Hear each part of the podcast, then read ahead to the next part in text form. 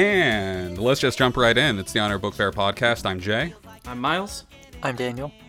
and this is the podcast where we spend way too long thinking about and talking about children's literature from our childhoods. Uh, this week, we are coming up on the second part of the story of uh, traumatized little clone boy, Matteo Alacrán, as he navigates the fanciful world of what if you had all of the social status and none of it simultaneously.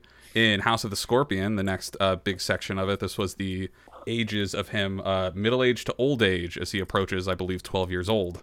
So uh, we stopped just before La Vida Nuevo as the like big third act of the book. And uh, what's let's what are you, you he got he got into he got into some real dangerous japes and scrambles. Learned a couple two things about his nature. Some serious shit. Um, also, uh, I wanted to say, as we're recording this, uh, this happened a couple of days ago. The announcement of the American Library Associ- Association's Youth Media Awards. Um, congratulations to the people and authors suggested, or, or uh, not suggested, uh, selected for that. I know I also just s- separated people and authors. Uh, but Dan, how do you feel about that? Uh, do you feel like a person when you're being treated like an author? Um, no, not quite. Yeah. So, I so there we go. It still checks out. I feel like it doesn't feel real. So yes, Uh, but people and authors. Uh, but congratulations to uh, Donna Barba Higuera uh, for The Last Cuentista, the Newbery winner, uh, as well as the four Newbery Honor books named Red, White, and Whole, uh, A Snake Falls to Earth, Too Bright to See, uh, and Watercress. Watercress, actually. Watercress and Last Cuentista won a good bit, um, as well as Too Bright to See. I know that much. Uh, ba. There's I've also the Coretta Scott King Book Awards. Um, the winner of that being Unspeakable, The Tulsa Race Massacre by Carol Boston Weatherford. Um, the honors being Home is Not a Country, Revolution in Our Time, and The People Remember. Revolution in Our Time and uh, Unspeakable also won a good bit in there too. Um, the two other ones I just wanted to point out uh, there's the Printz one, which uh, in part I'm pointing out just because the book we're reading today was a Printz honor book. Um, and I have now lost the Printz award winners because the page on the American Library Association's website is horrifically laid out. It's it's the worst. Um, oh, there we go. All right. Uh, the Printz Award was Oh, no. awarded to Firekeeper's Daughter by Angeline Boulley. Um, and the honor books were Concrete Rose, Last Night at the Telegraph Club, Revolution in Our Time. Uh, oh, specifically Revolution in Our Time hyphen the Black Panthers par- uh, the Ba- Black Panther Party's Promise to the People, which that book is definitely getting banned in a lot of public schools, but is That's hundred yeah, percent because worth reading. the title's such a mouthful. uh, Yeah, and that's Makes people makes all those white people all itchy and uncomfortable. Uh, Starfish is the other Printz honor book. Uh, and then the last one that I wanted to mention specifically was the it was the Stonewall Award, which let me just try and find that too. Stonewall Book Award. There we go. Too bright to see. Um, as well as uh, honor books being Last Night at the Telegraph Club and uh, Almost Flying the Darkness Outside Us and Granddad's Camper. Yeah. Uh, congratulations to all those books and also all of the books that I didn't mention. Fucking, We're going to be reading all of you for next week. I mean, Oh my, that's depending many on books. which book we, depending on bit, which book we choose, uh, we may be reading 2021's uh, a 2021 Coretta Scott King Award either winner or uh, honoree. I actually can't remember now. Uh, depending on which one we choose. But this week, But however, not Maus. We're not allowed to read Maus. No, Uh, apparently. Too scary. I mean, I read Maus for the first time when I was like nine or ten, so eh. But, um, yeah. This week, however, we're reading House of the Scorpion by Nancy Farmer, and whoo boy, this book, he tur- turned up that heat. It sure did. Got a little, got a little spicy, a little telenovela, a little. Yes, it was me poisoning the food all along. Oh, so fucking good. Yes. We'll get to it. I forgot how Um, where short did we- this part of the book was. I remember this being way longer when I was a kid. Um, but like, I'm So, also surprised where- by how long the next chunk of the book is. I remember so little from it. And I've read this book several times, but I guess it was just like not the part that was most interesting to me. I don't know. But yeah, this part Yeah. of the book it opens with uh Matt just kind of alone and he decides he'll, you know, go off on his he'll he'll do some he'll do some riding around, he'll learn more, and he goes to the stables Oh, and he's- who's there but Rosa. Yep.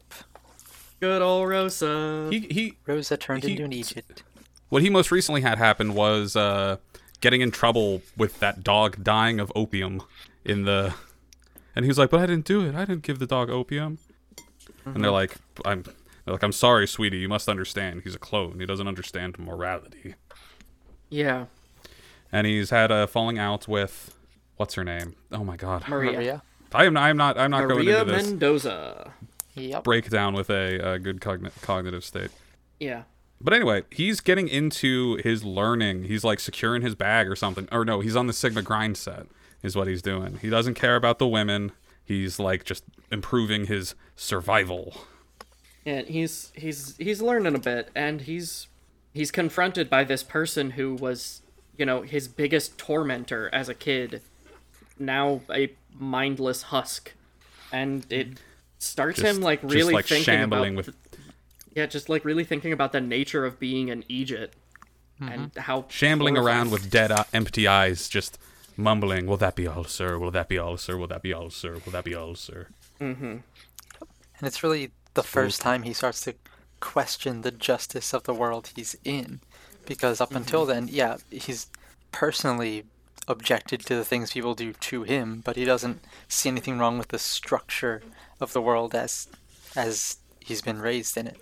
Eejits exist, and that's just a fact. It's just the most. This is the social order. Mm-hmm. I mean, we reading from our own bad, but like not bad in this way social order. Just like, oh my god, by comparison, what a crazy slavery to do. and yeah, he starts to humanize them more. He recognizes that he's different from them, but he still starts to think about them a little more. He even, uh, at the beginning of this section of the book, even says, "This is their country, the country of the eejits." He Those wonder- are people. God damn it. he wondered what would happen if they suddenly woke up. Would they turn on him like the villagers in that movie about Frankenstein? They wouldn't wake up. I mean, they one couldn't. hope so. They'd go on weeding until the foreman told them to stop. It's like, what, what, what's that? A, uh, a, a workforce rising up? Sh- should should workforces should workforces rise up against the absolutely horrifically uh, dehumanizing forces of capitalism that enslave them? You know what I think it is? It's Maria's mom. What's her name? The the activist woman who like has got some hackers and she sneaks into uh, opium and just like connects to the network of uh, eejit brain chips and just uploads revolution.exe. No, she does. She does what happened with the get. She turns the eejits into a uh, a networked intelligence. So the more eejits are around each other, the more their processing power increases. oh, okay. Yes. Eejit strong together. You know, it's an interesting parallel. Just the fact that he looks at them and he recognizes, you know, if they woke up, they wouldn't like their condition. They would push back because, slight tangent, this is something I read about with regards to slavery in the in America. It's like you know we often the excuse is often trotted out. You know, people didn't know better back then. It was a different time, and there was a palpable fear of slave revolts for a long time. You don't fear a revolt from people who you think are perfectly content where they are. So like Yeah. him- It's like, well, they thought they were doing nothing wrong and also were terrified that their uh, victims would uh, become uh, class self conscious. Or you know, if you're fucking Kanye West, maybe you just think they chose to stay slaves. They they could have they could have stopped doing it if they wanted to.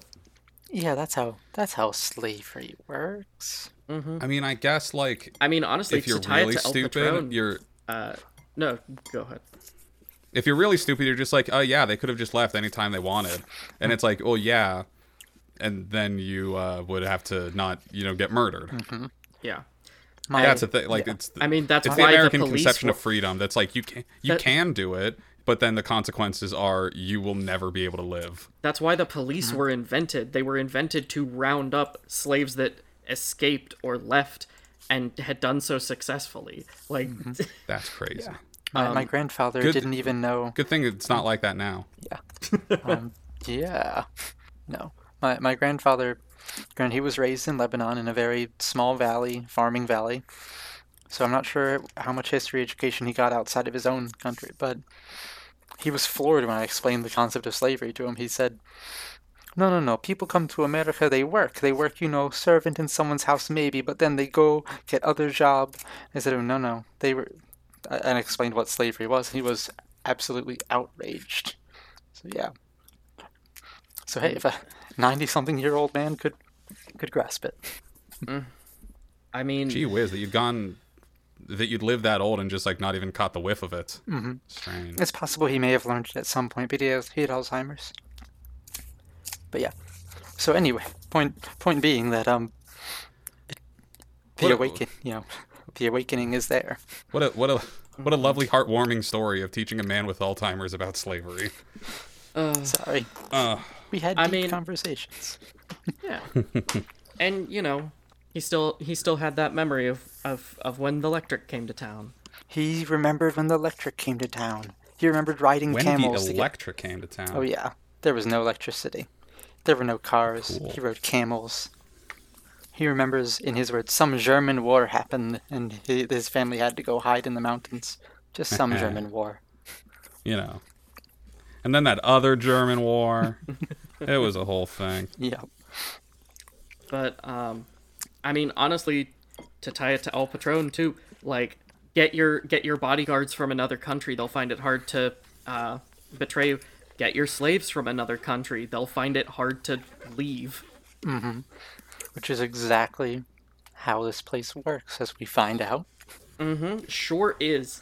Uh, and we find out in part through some books that were left in this big metal chest that Matt finds at the Oasis, uh, alongside a letter from Tam Lin. I love that letter. It's such a good letter. I I love the letter. Um, It's written as someone who like does not write very well. Mm-hmm. Is yeah. semi-literate. yeah, dear Matt, I'm a lousy writer, so this won't be long. El Patron says I have to go with him. I can't do anything about it. I put supplies in this chest plus books. You never know when you might need things. Your friend Tam Lin, and it had food, books, water, iodine tablets, a backpack with a bunch of supplies in it, uh, water purification pills, first aid kit, pocket knife, matches, lighter fluid, uh, and pots in blankets. And the minute I read that, I was like, oh, pots in blankets. You know why you'd need to carry your pots in blankets? If you didn't want to make too much noise. Sneaking around the mountains. Mm-hmm. You're gonna have to go on the lam, kid. Yeah, but there's Gotta get out of also some books, uh, including one called A History of Opium, uh, written by Subtitle: Why Why Matteo Alacrán is the worst war criminal in history. no A History of Opium. Subtitle: Why I Left My Husband and Children.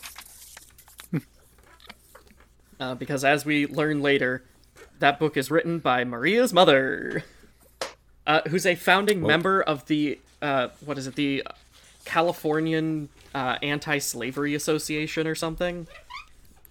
Yep. Which the fact that that has to exist in that name is Yeah. a little bit on the, the nose, future. but also uh, checks out. Yep. But Matt comes back and he finds out, oh no, El Viejo's dead. We're all gonna have a, we're we're having a funeral like now. El Viejo's now. dead. We're doing this right now. Everyone's coming back, and then we're just gonna have it and be done. Uh, because no one gives a shit about El Viejo. They just want it to be over with.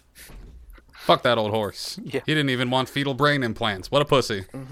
I mean, he didn't even want chemotherapy, which is an extra like eh, you can you can have ethical chemotherapy. That's all right. In fact, Well, he was like 90 though, wasn't he? yeah, He wanted to get out of this family. yeah, absolutely. He he felt like he was done, and that's his prerogative. Uh, but like it also gets. It, it gets put right next to fetal brain implants and using clones as donors, and it's like, you know, I don't think Well, anyone's yeah, ever in the future, like that's kind of normal. I don't know if anyone's ever had to die so that you could have chemotherapy with the, you know, specific exception that I can think of right now of the Atom in the Injustice comic series where he was murdered because someone injected Superman with I think it was Ra's al Ghul injected Superman with highly concentrated chemotherapy drugs to destroy microscopic invaders. Because the atom was inside I mean, Superman. I guess highly concentrated chemotherapy drugs would destroy microscopic things, Yep. and a lot of them. Mm-hmm. Uh, but that's that's not what happens with El Viejo. he just he's he's dead, and just like, all right, yep, that's what's gonna happen. Uh, lays the little seed that oh, Stephen and Emilia are holding hands because it's like, yeah, Stephen and Emilia have have probably been like supposed to get married since they were born. Yeah. Um, Very feudal, arranged marriages with uh, other high aristocracy, especially Benito's. other dictators. Oh, boy. yes, Yeah. I actually I have some comments about the arranged marriages later when we get forcibly to, married to like a forcibly married to a Nicaraguan woman with like more benzo in her system. Nigerian. Did I say Nicaragua? Yeah. that's not a- that's not in Africa. Uh, but yeah, and like when they're hanging out, uh, not hanging out when they are there at the viewing. Just kicking it. Yeah, it's it's a it's a rough scene, and no one cares except for Mr. Alacrán. Mr. Alacrán is like actually crying because his dad is dead. And El Patron has no patience for him. He just he's embarrassed that his great grandson is crying over the death of his grandson. Um, Yeah, sorry, dude. I liked my dad. Yeah. Um, sorry that you abandoned your son. Uh, But yeah, uh, there's also this eejit choir, the, the these eejit choir boys who come through. It's like, ugh. That was creepy. Definitely castrated. like yeah. mind clamped children with like yes. surgical brain with brain surgery trauma. Mm-hmm. Just like the the most grim shit. Imagine. they're all I about mean, Oh, seven imagine the sort of like I mean, realistically, considering this book was coming out in like 2002, um, I can think of some other examples that would be forefront in people's minds reading a book about mindless, brain controlled choir boys following behind a priest constantly. Yeah. yeah, love that. Love Mm-hmm. that for them. Yep. Yeah. Yeah, we're gonna need to put a content warning on this episode, I think. Um, I, yeah, I didn't on the last one, and then I just threw it in the description really quick, like, "Hey, big content warning on like child abuse." yeah. and it, and a bunch of other stuff. I'm not even gonna get into it. If you have a a really viciously strong reaction, look up a synopsis of House of the Scorpion and see if you can you want to deal with any of that. Yeah. Yeah. Uh, hey, spoiler alert for the next third. Matt's life doesn't get better. kind of. Um, I mean, yeah, no. Uh, at least he's not under constant threat of being an organ farm. Yeah. Eh, um, low bar. Low bar. Really low bar. Yeah, Um, but oh, Matt also talks about how like he's he was just ki he felt out of place there. He was just like, yeah, I don't, you know, I see everybody crying, and I understand that he meant a lot to some people, but also, I didn't know him. I don't like the knowledge that you know you didn't know the person, so you can't quite muster the grief, but you know that you're supposed to be feeling it in a certain way. That's so fucking relatable. Like being a being a really young kid I had I had um I had great great grandparents still alive when I was born and being a really young kid at their at their funerals just like I I have like two memories of this person. I know I'm supposed to be sad here. I know this is a sad occasion and I'm going to act appropriately. But I also feel guilty for not being as sad as everybody else. yeah. I've had a lot of like, should I be more sad about this?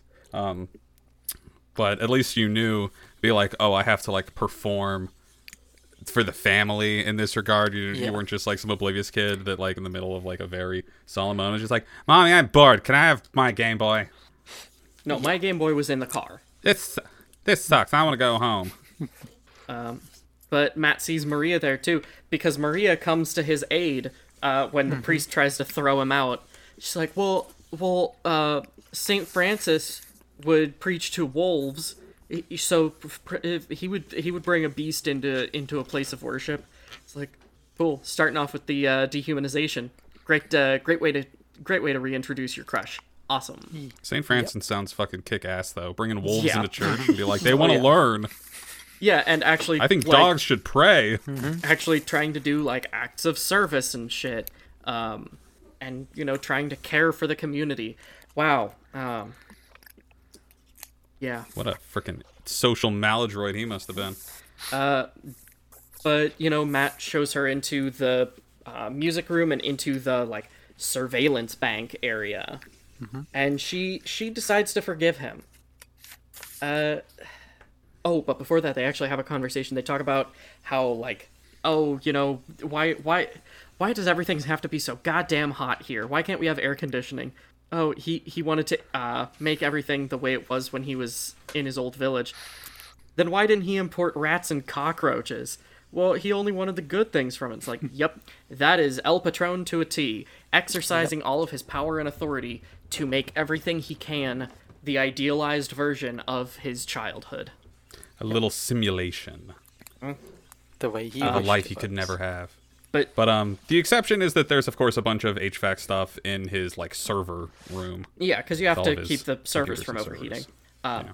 Maria also like briefly mentions that it was a shock. I knew. I didn't want to tell you. Like you, you fucking. She's she's known what he's been for since she was about eight years old, if not earlier. Like she's known what he is and what he is for, and that he's just being raised to be slaughtered. She's known the whole time, or most of the whole time. Like that was when it had to have happened very early on too. Like when it was explained to her what a clone was, mm-hmm. aside from just a bad animal. But why does Mister? Why does El Patron have a? Jeez, fucking dogs now. Why does El Patron have a little clone of himself and be like, "Cause he needs extra body parts, sweetie. Yep. If he loses a body part, he gets one from the clone." And Yeah. she doesn't quite tell him.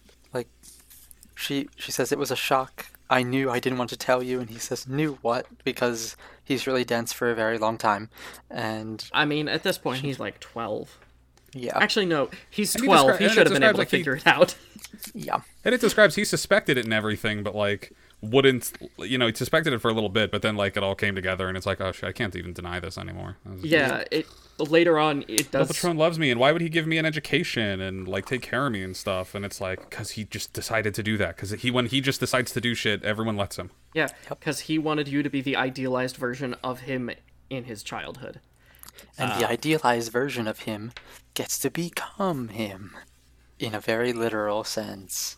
Yeah, kind of. I mean, It's almost like he's doing like Jet Li in the one, like where he's consuming like other potential outcomes of his childhood to like feed like the most traumatized, corrupted version of him. Yeah. God, I haven't seen that movie in so long. I I actually might have to soon. It's a good movie. Yeah. So wait, they're in this they're in this little hidey hole and stuff, and don't they also like overhear They do. the uh, Tom and Felicia just being like, and that's when I put the fucking opium in the dog's food, and that little shit just died on the spot. Mm-hmm. I hate that fucking dog. and this is right after Maria was just like, look, I forgive you for killing my dog. I know you didn't understand what that was, and he was like, I didn't kill your dog, and she's like, I, it's fine, I forgive you. Yeah. And then five minutes later, she's just like, oh my god. You let me forgive you for something you didn't even do? I bet you thought I looked stupid. It's like, girl, you did look stupid. You called him an animal and said he doesn't have a soul and doesn't understand right from wrong. Fuck off. He has he had also been denying it the whole time. He did not want to take the rap. Yep. He never said that, yeah, I'm sorry I did it. He just said, he just accepted your forgiveness.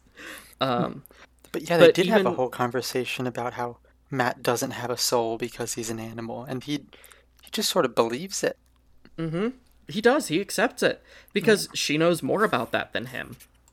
Um, but part of Tom and Felicia's conversation too is them like going through these security feeds and looking at the parlor well where El Viejo's uh, coffin is and coffin casket casket. El Patron has a coffin, um, but Felicia d- just being like, yeah, no, of course he's abandoned. Of course no one's around him anymore. They wanted out of there as soon as possible. No one cares. He was unusable. His heart was dried up. You can't get transplants from a cancer patient. Like, God, the the viewing people as resources and commodities goes so deep that they even do it within their own fucking family. Yep. His own descendants are useful as parts. And we kind of get a window into just how awful Felicia is. Like, she is where Tom got his ability to full on sociopath mask. But uh, also, Maria tells Tam Lin that uh, that Felicia was the one who poisoned Furball. So yay, Tam Lin forgives Matt now too. Yeah. Yay. And then they fucking then then everyone just leaves again. Everyone just leaves again. Oh, earlier there's just an interesting scene where when they're still hiding in the passage, and Matt or Tom and Felicia are watching the vi- uh, the uh, the cameras. There's a scene where they flick to Celia's apartment, and she's talking to Tam Lin, say, you know, saying maybe they aren't even in that in the house, and like, and Tam Lin just says he wouldn't take her there, and quickly notes that the, the camera is watching him, and Felicia's or Tom's very annoyed by that. Like, it's like kind of our Yeah. first hint that that Tam Lin and Celia know more than they let on. They're oh, they're Oh, yeah. up to something, Tam Lin knows everything. everything. and because Tam Lin knows everything, Celia knows everything. Because the two of them are working together. They mm-hmm. disagree in their methodology occasionally, but the two of them are the only ones who are actually interested in Matt as a person. Yep. Because they're the only ones that see him as a person. Even Maria doesn't really see him as a person. No, not yet. Anyway. No, not yet anyway. Sucks. I Nowhere would to go. honestly argue turn. No even friends. even where we ended, she Only doesn't quite see him as a person. She just sees him as worth saving.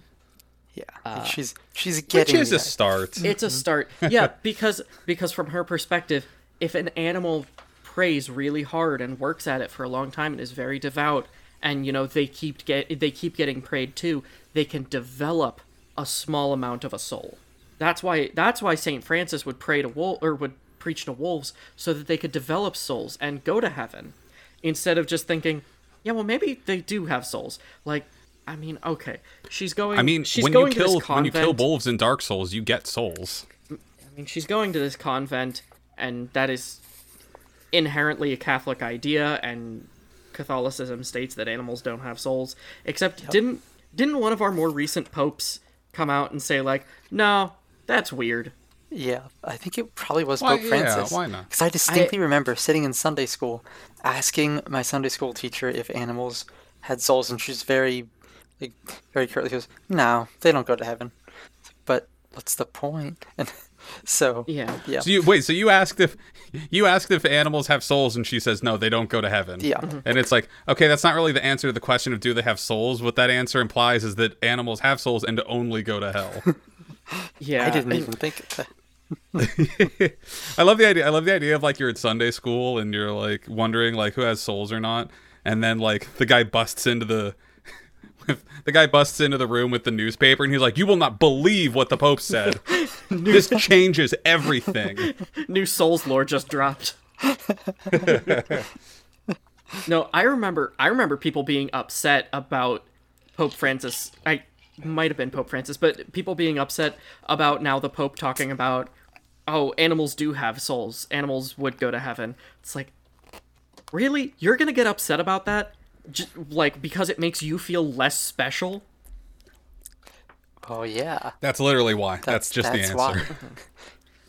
Like, oh no, it makes me feel less special. I get to go to heaven, but I have to see all of my pets that I've loved my entire life there when I get there? Ah, that fucking sucks. Miles, you ever talk to a staunch Calvinist who tells you that some people need to be predestined to hell, or else have what's the point of going to heaven? I mean, I'm not gonna go into depth on how much I hate the idea of predestination to begin with, but uh but a great- anyway, what a grim thing that like heaven and hell works on like a percentile system. Like you can be doing everything perfect, but it's like, yeah, but there were just like enough people that were still perfect that like you were, you know, like two points behind. yeah, fucking St. Peter grades on a curve. Yeah, exactly. like, well, somebody has to lose. And it's like I thought you wanted people in heaven for like the war or something that you're gonna do. The war against the devil. I thought you, that was kind of the point. oh man, that would yeah, be a but kick-ass yeah, but you see, it's like it's a it's an arms race. So you so you have to keep pace with each other. Yep. they need to. And to, so in the spirit you know, of being heaven, a good sport, God is making sure that they keep pace with each other. Specific 50-50 split. It's like the fucking Democrats, where like we want a strong, responsible hell to compete against and fairly. Like we want, we don't want them to be defeated. We need hell to exist and oh. and be highly competitive with us. Okay, You know, anyway. I was Speaking about to say, can I can I vote? Can I instead, you know, hitch my hitch my wagon to the fucking metaphysical Green Party? But I just realized that's just Wicca. I, I'm just asking. Yeah. I'm just asking if I can be a Wiccan. I guess you can. I I mean, Yeah, I I guess occasionally. Again, there are not only are there turfy circles in Wicca, there's there there's a there's an outright rejection of a of anyone they deem to be male. Uh, but Yeah. not all not all Wicca. No no one group is a monolith, um, except cops. that does seem to be the case. A little Huh? Never thought of it. Well, it's the exception that proves the rule, I guess. Yep. And speaking of exceptions that prove the rule, Matt, Yeah, Matt. the clone whose Good brain is segue. intact. Thank you, Christ. Yeah. Bring us back. yeah, please do.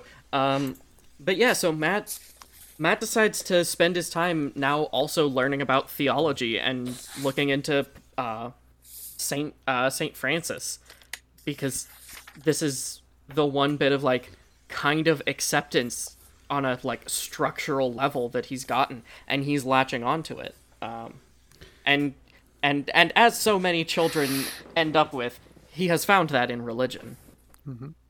Also, is a clone like that's he might need that because that's kind of like a cheat code for him. If someone's just like, well, we can't take him seriously in a reli- if he ever needs to like you know seek sanctuary in a church, they'll be like, oh, but you're a clone, you can't come to the church, and he's like, uh, actually, there there's a little saint you might know. and I mean, realistically, he he was brought up around Celia, who is Catholic, who goes to, who walks like a couple hours to church every day, or eh, not every day, every week. Um, Yeah.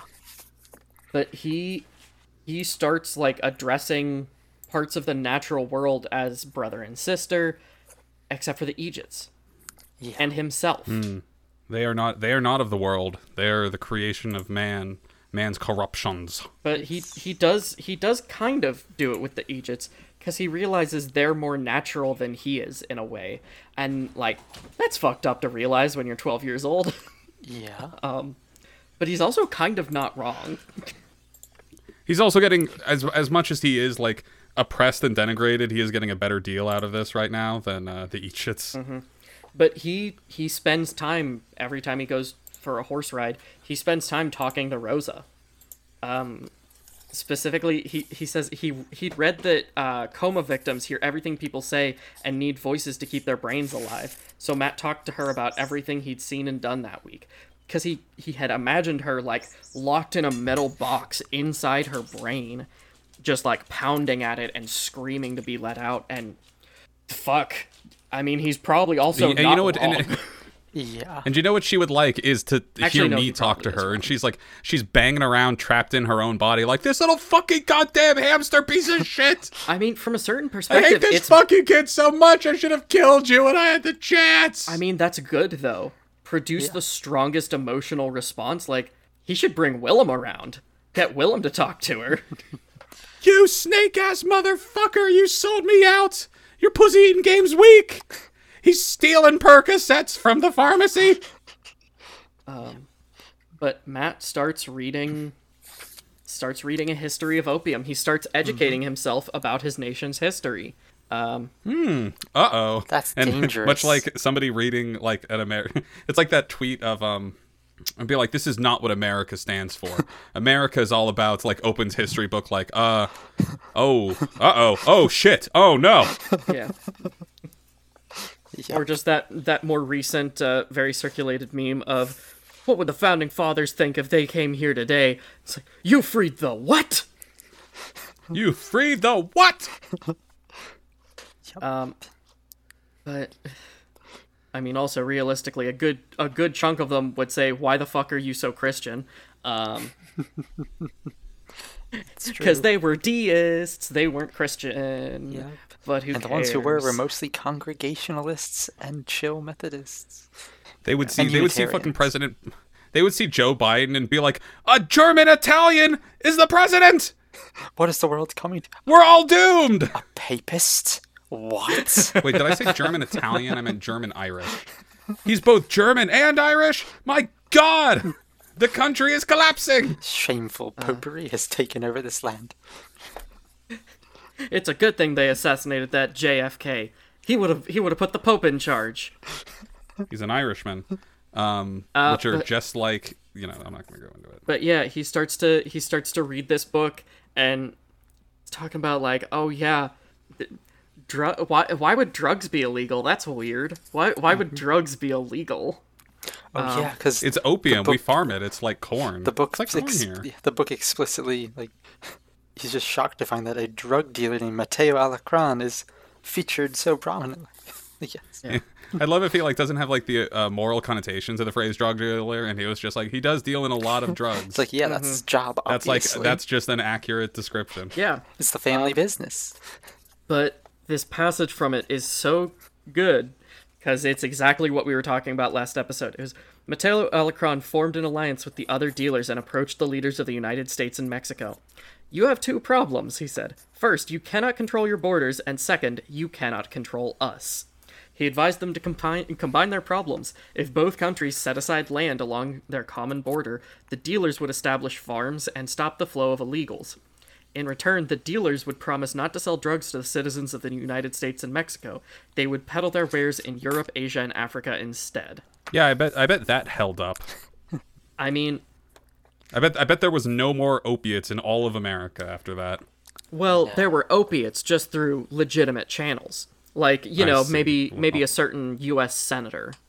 Um, you know, I'm trying to think about like actually accomplishing this. Like, do you think that there is enough like border panic in Texas politics that they would actually be able to cede any portion of land, like to Yeah. like a created like foreign nation states? Like, hmm. do you think they care about the border that much that they would give up land? Because You it's know- both a border solution and a war on drugs solution. Yes. yes I do. I don't know. I will think say there were be. there were a lot of there was a lot of pushback during the Trump administration from Texan ranchers who realized, wait, this this big beautiful wall is going right through my fucking ranch. Hold on, no. And so, so I don't know, but it is I never thought that lepers yes, would but eat how my much face. how much collectible uh, or not collectible? How much collective uh, bargaining do they have? yeah. Um, This is true. But but yeah, uh said it was a pact made in hell. And Matt put it down cuz he he just couldn't see every he couldn't see anything wrong with it. It seemed to have done everything it was it promised. Like, yeah, it did it did, Matt. It did do everything it promised. But what it promised was a bad thing. Yeah, it sucked. Uh, and we find out that the author was Esperanza Mendoza of the Anti-Slavery Society of California. Which I could only. I mean, maybe this is me being cynical, but I'm thinking about this future, and they have the Anti-Slavery Society of California, and I'm sure they're they're posting like vote blue no matter who. I don't know.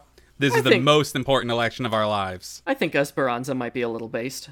Yeah. Oh yeah. Uh, but he when he looked more closely, he saw the book was printed on cheap yellow paper. It didn't look like something you could take seriously. Matt read on. Like that's it's such pulp. uh, like exactly like oh man this was this is cheap nonsense. You can't take it seriously because they didn't have money to print it. I'm gonna keep reading it though, you know, just in case. It's too. It's it's it's interesting. It's just it's just bunk. Yeah, it's it's fake, but I'm gonna read it anyway. Um, and Matt is Matt is radicalized through this book. He's he's become a radical leftist. He doesn't believe that he should be used as an organ farm. Doesn't even get that far. But yeah, uh, talks about how there's the Council of Farmers, but then eventually, really, it just became McGregor and uh, and El Patron, and realistically, mostly El Patron. Um, da-da-da-da-da-da. uh, and its supreme leader, dictator, and Fuhrer was Matteo Alacrán. Matt stopped reading so he could savor the words. His heart swelled with pride. He didn't know what a Fuhrer was, but it was obviously something very good. Oh, Chef's kiss. That's that's that's such a great line for kids to, to be like. Mom, what's a Like they Fuhrer? just they just learned what no no no like the kids just learned what Führer was, and they're like, oh Führer must be very good. And it's like, and it, that's it's one of those great lines because it's designed for everyone reading to go like, ooh, yikes, Um, rutro. a more evil, vicious, and self-serving man could hardly be imagined. And then Matt threw the What? book away because he was mad about How can you that. say that about my dad? How dare she insult El Patron? He was a genius. How many people could build a country out of nothing, especially someone as poor as El Patron had been? Esperanza was simply jealous. Like, yep, yep. Everyone who But you know, like, criticizes is- rich and powerful people is doing it because they're jealous. Yeah, but you know, this is a child thinking Yes. that, and you're just like, oh, and this is, and it's cringe and annoying when a child does it, and like, there's a lot of fucking adults that think like that. Yep. Oh, there are. Yep, the f- yeah. This being a 12 year old thinking that makes sense. This being an adult thinking that, well, maybe they stopped uh, analyzing the world they were in once they hit 12. This being a politician who says this, well, maybe we're in a very dark timeline. yeah. But yeah. Um, but then he rescues the book because he's like, wait, no, Tam Lin got this for me. I want to keep it safe just because of that. And like, okay, whatever, fine. Because Tam Lin's, you know, that guy I can trust right now, and nothing's ever going to challenge my perception of that. Nope, certainly not anything that happens a couple hours later, because Matt goes to the water filtration plant and finds out that they dump a bunch of the like waste that comes in over in the wastelands up north. Um, Which is just what is it like? Is it supposed to be like uh like depleted uranium or something, or No. just like some sort of It's- the the fucking goo that the guy fell, the toxic waste that the guy fell into in RoboCop and became a water balloon. I mean, honestly, a little bit. Um, it's it's it's a lot of fucked up shit. Yep. All of them bones are the fucked up fish. Decompose, decompose, And then he gets got- and he gets knock grabbed. me the fuck out. He falls into the he falls into the nasty jelly, but then there's a couple hands that are just like, this fucking kid got away from the damn stable. Get him out of the jelly. And they throw him in the car, and they're like, "What are you Yeah, and they doing, beat his ass. eejit?" Yeah. They beat his ass, and he's like, "Actually, I can speak English, and I'm El Patron's clone, so you better take me seriously." Yeah, And they do. the the description of him dry drowning from the like overload of carbon uh, dioxide around all of this decomposing shit uh, is pretty fucking horrifying. Um, Yeah. it's Dude, that's fucking crazy. Y'all ever hear about the uh, the Lake Nyos disaster in Cameroon? no, Oh, it's essentially it was like a lake released like a huge amount of carbon dioxide that settled low and like spread around everywhere. It was called a limnic eruption. Anyway, it's just an invisible miasma of death that spread around this whole town and like killed a bunch of people. And like you just don't you can't smell it, you don't even know anything. You don't even know that you're getting less oxygen because of all this carbon dioxide in like a big invisible cloud that blanketed this whole area and you just drop dead. Yeah. Crazy shit. That's Um, terrifying. back at camp there was a thing that uh, we would occasionally do like during and between season breaks where we'd dump the like remains of our liquid nitrogen into the pool because it would evaporate over the like month or so we'd have off. Um, but it was always like yeah we can do this because no one's going to be swimming in this pool for at least another week and a half uh, if not longer. Because otherwise a layer of nitrogen just forms on top of it and stays there. And if you pop up out of the water unless you go up like a solid foot you can't breathe oxygen because there won't be oxygen there. And that's also why like i had to explain to kids occasionally like well why can't we put a bunch of dry ice in the pool? I'd be like well because you can see that the carbon dioxide is denser than the air right? Yeah so where would it sit if we put it in the water? Oh no. Like yep mm-hmm mm-hmm. So now you know when you go home not to not to try and bring dry ice home and put it in your pools right kids? You're not gonna do this thing? You're not gonna kill yourselves like this? Good. I hope not. Um, but yeah. Um but it's a very well written scene It is. in that it, isn't- it's it's horrifying. It is. It's very visceral and, you know, yeah. And isn't it, uh, this is where the eejits are often kept, right? Yeah, Nero. this is where they lived. They This they, they- they dump the they dump the waste by the eejit pens because the eejits aren't going to complain. Um, Yep. Yeah. Uh, it. They'll just breathe in any old shit. Yeah. Oh, there's Fuck a 'em. specific point. Let me try and find the thing. Oh, yeah, there it was. Why don't you keep, clean up the trough? Ralph seemed puzzled by the idea. It's how we've always done things, Master Alacrán. The eejits don't care. Well, that's true. Even if the eejits knew about the danger, they couldn't flee unless they were ordered to do so. Like, Well, I guess it's all right then. Oh, yeah, All's well that ends you well. You don't need to worry about being humane if if they're not going to complain anyway.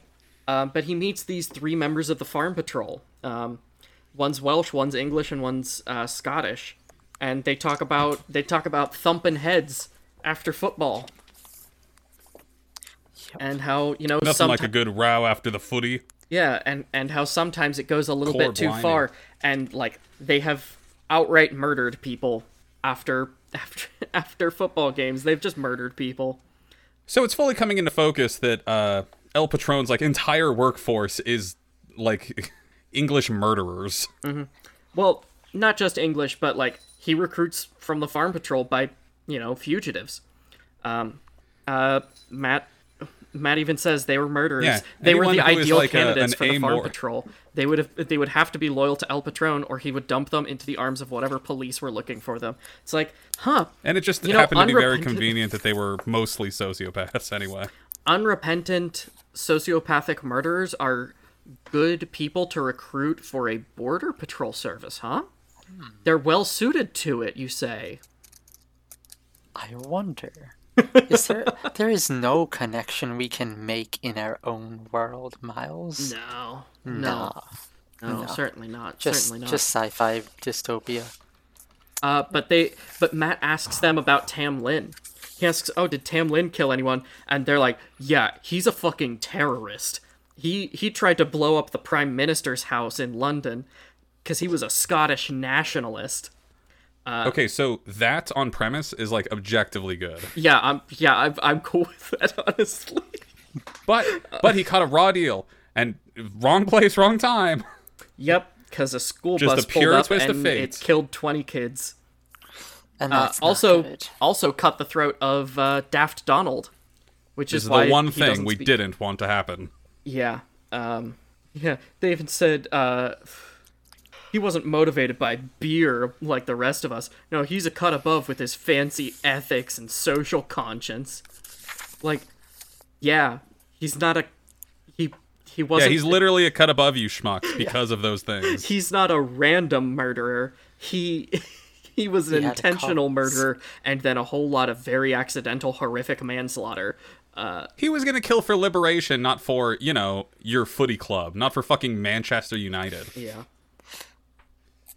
England five, Germany one. Y'all remember Eurotrip? I have successfully managed to avoid most of that, or uh, For sure. forget most of that movie.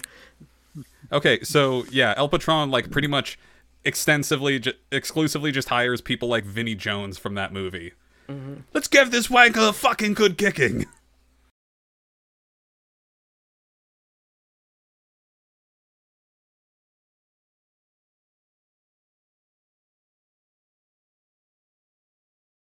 Beep, beep.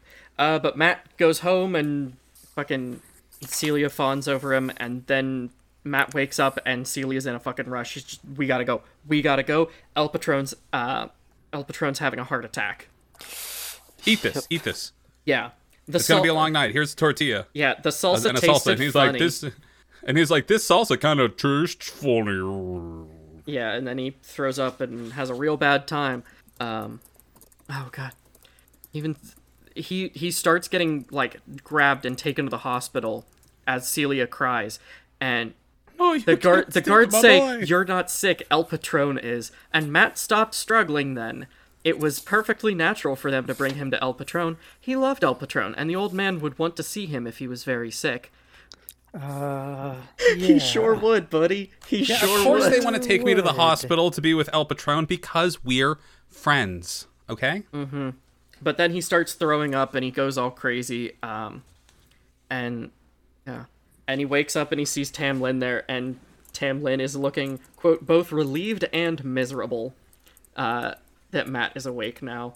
It's like yep yeah yeah that yep that checks out.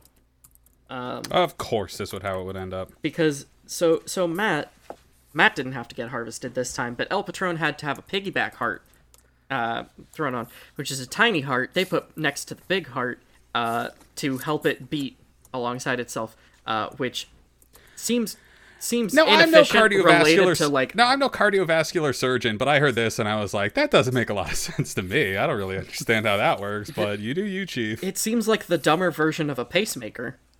Yeah. Because if you're doing piggyback like that, why would you need a heart heart instead of yeah pacemaker?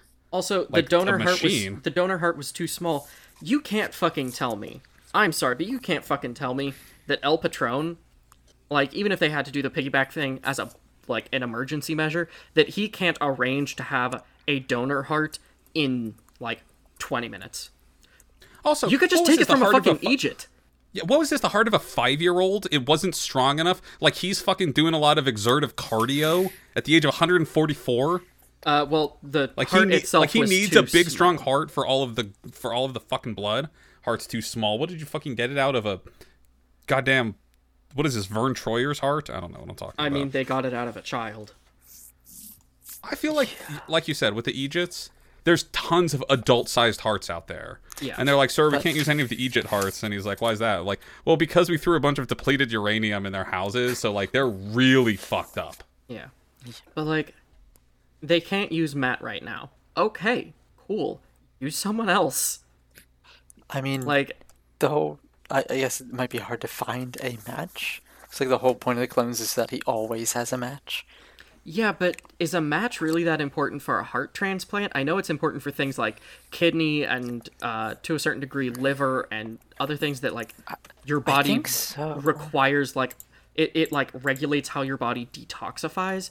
But is it really that important for a heart?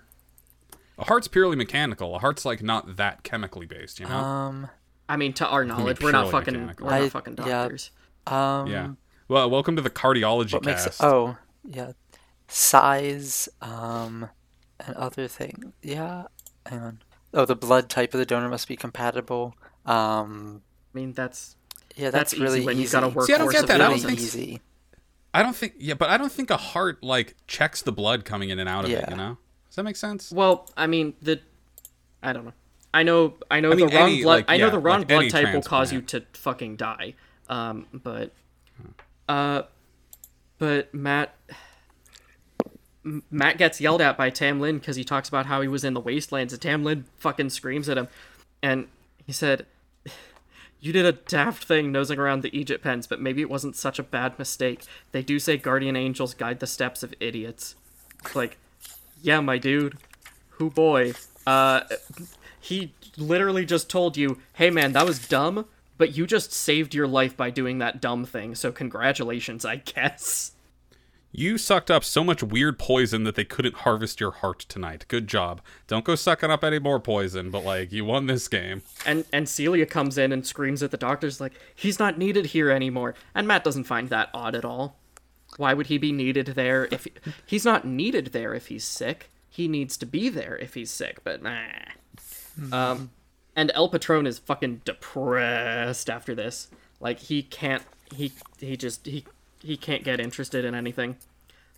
Darn it, I was so excited to get my new clone boy's heart put in. Now I've got this shitty little baby heart that was, uh, you know, harvested from a one of those choir boys at the funeral, man. It's no good. It's not even that big. It says, was it? Um, it was clear he'd passed some kind of milestone. He's lost a lot of his energy. Like it's clear that this whole process. Yes. It's a Is he the oldest? Here's a question: Is he the oldest man in this fucking world? I was In the wondering whole about freaking that. world, is anyone is anyone older than like? He, I mean, we've gone through a little McGregor's time. about What is as like old as him. 45 now. Mm-hmm. Mm-hmm. McGregor's about as old as him. Also, sorry, we glanced over or we like glazed over it earlier, but he helped invent eejits. Yeah. He he like What's the opposite of a Nobel Peace Prize? I don't know a trial at the Hague. No, but like a trophy you get for being like the most demonic bitch. Uh, Yeah. the crown jewels of England. Anyway. Woo! Spicy. I can't wait. How they're still not saying that she's dead. Like, where what are we doing? Crazy. Um, but yeah, uh, El Patron just he's he's just depressed now. He's straight up depressed. Matt even says that you know he realized that what El Patron missed was not the beauty of these diamonds that he's uninterested in, but the joy he once took in owning fine things. It's like, yeah, man, that's some good emotional intelligence. Uh, you need to work on your other context clues based, uh, you know, Yeah. abilities, but that's good emotional intelligence. And and he he just suggests to El Patron, he mentions to him, you know, Saint Fran- Saint Francis would say that you know. A, a joy in life is to give things away to the poor and the needy, and El Patron flips fu- his fucking shit and like actually breaks him out of that depressive fucking charity. Fuck you. I don't got to do a fucking charity. Like, fucking how dare my clone think about giving things to other people? What the fuck? I don't want a heart from you, weak hearted, fucking bleeding heart asshole. I, I know. I was gonna. There's a joke in there. Let's like let's dig this joke out because it's like, oh damn, I need a new heart, but not a bleeding one. Your heart's no good to me if it's a bleeding heart, boy. Uh, and Nasty. Eat shit, you little bitch. Like get get mad. What are you fucking 145 years old? And someone says like, oh, maybe you could part with a shred of your wealth for the betterment of somebody else. And he's like, fuck somebody else. Fuck you. I'm taking Triggered. it all with me. Triggered. Uh, Oh man. Oh yeah, and Matt Fuck him. Matt asks Oh my God, does he Matt asks a great question. Uh does it make the dragon happy to amass all of that wealth because he's learning about dragon hoards from Tam Lin? Wow. Yeah. And does it make the dragon happy? Echoed Tam Lin. Why, I never thought of that. I suppose it does. What other pleasure can a creature have whose life consists of making everyone else miserable? Yeah, the answer to that is like, yeah, I should hope it does make him happy because if it doesn't, what's the point of any of this? If it doesn't make you if happy, 'cause if it doesn't- why are you if making it doesn't everyone else make miserable to have it? If the dragon doesn't even have a specific vested interest in doing this, we have to ask a lot more questions and change a lot of shit. I mean, we have to anyway, but if the dragon's not happy, there's no excuse to even pretend like it's okay. Yeah. Um, also, we get another look at Celia's garden. There's black-eyed Susans and stuff, but there's also Foxglove. Yeah, so- Foxglove. That's not, That's normal. That's a cute one. I'm in, I'm imagining like a little. He's like a friend of Frog and Toad's. He's a fox and he's got some fancy linen gloves. Oh, yeah. Satin, I mean, satin gloves. Yeah. You know, I so I don't know what foxglove is as a plant, but I imagine it's very cute and very fun. uh, Foxglove can be poisonous, as we as we talk as we like figure out a little bit later.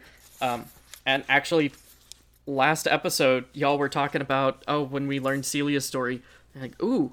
Ooh, okay, so she's in the kitchens, but she's also learning a little bit from a from a medicine woman. She's learning a little bit from a curandera. Are we gonna get some like naturalistic? Yeah, uh, and Hell yeah, dude. yup, We sure do. we sure do. She's- and do you remember who dug? fucking- Do you remember who dug that uh, dug that garden and got it all set The up? Santeria. Because that was Tam Lin. Oh, Tam Lin started Lin's digging "I'll the get- plots. get you- Tam Lin started digging the plots and building the trellis for that garden when Matt was like seven or eight, like very I'll early get you any on. plants you want, honey. Here's a big book about uh, horticulture and, and medicinal properties. You Mm-hmm. uh, you take a good read over this and let me know what plants you want me to put in the garden. And then oh no, Matt's balls drop. Oh no, puberty. yep. His Uh, his voice changes. His voice cracks, and he doesn't know what's happening. Like no one ever explained this to him. Mm-hmm. Uh, but he, but he has he has a little party with Tam Lin and Celia, um, and Tam Lin's fucking sloshed at this thing. It's just a little party. It's like, you know, you and your surrogate mother and your surrogate father in the courtyard, and your dad's getting way too drunk. Yeah, and he's talking to you about how you were harvested and not born, and saying that you need the details. As You you- came, they scooped you.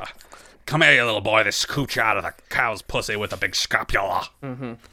and then they all ate the hamburgers from your mother. yeah, it's fucked up. yeah.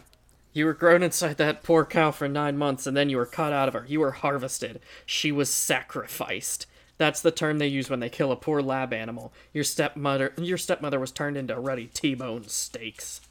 Uh, and We had a barbecue the next day. It was phenomenal. It's all right, Secrets Sam and Lin, sauces. Celia said gently. She eased onto the seat beside him. It's not all right. Man buried his hands in his arms on the table. We're bloody lab animals to this lot. We only we're only well treated until we outlive our usefulness. They won't get their way forever. I know what you've got in mind, and it's too dangerous. Mm-hmm. Mm-hmm. They have to They- they have to get lucky every day. We only have to get lucky once. Yeah. Um, Yeah. They talk about how there's hundreds of thousands of eejits buried underneath the fields, um, and and Matt's annoyed because they're having a conversation that he doesn't understand, and he's like, "It's my party. Why are they talking to each other about This is something my else?" this today's about me.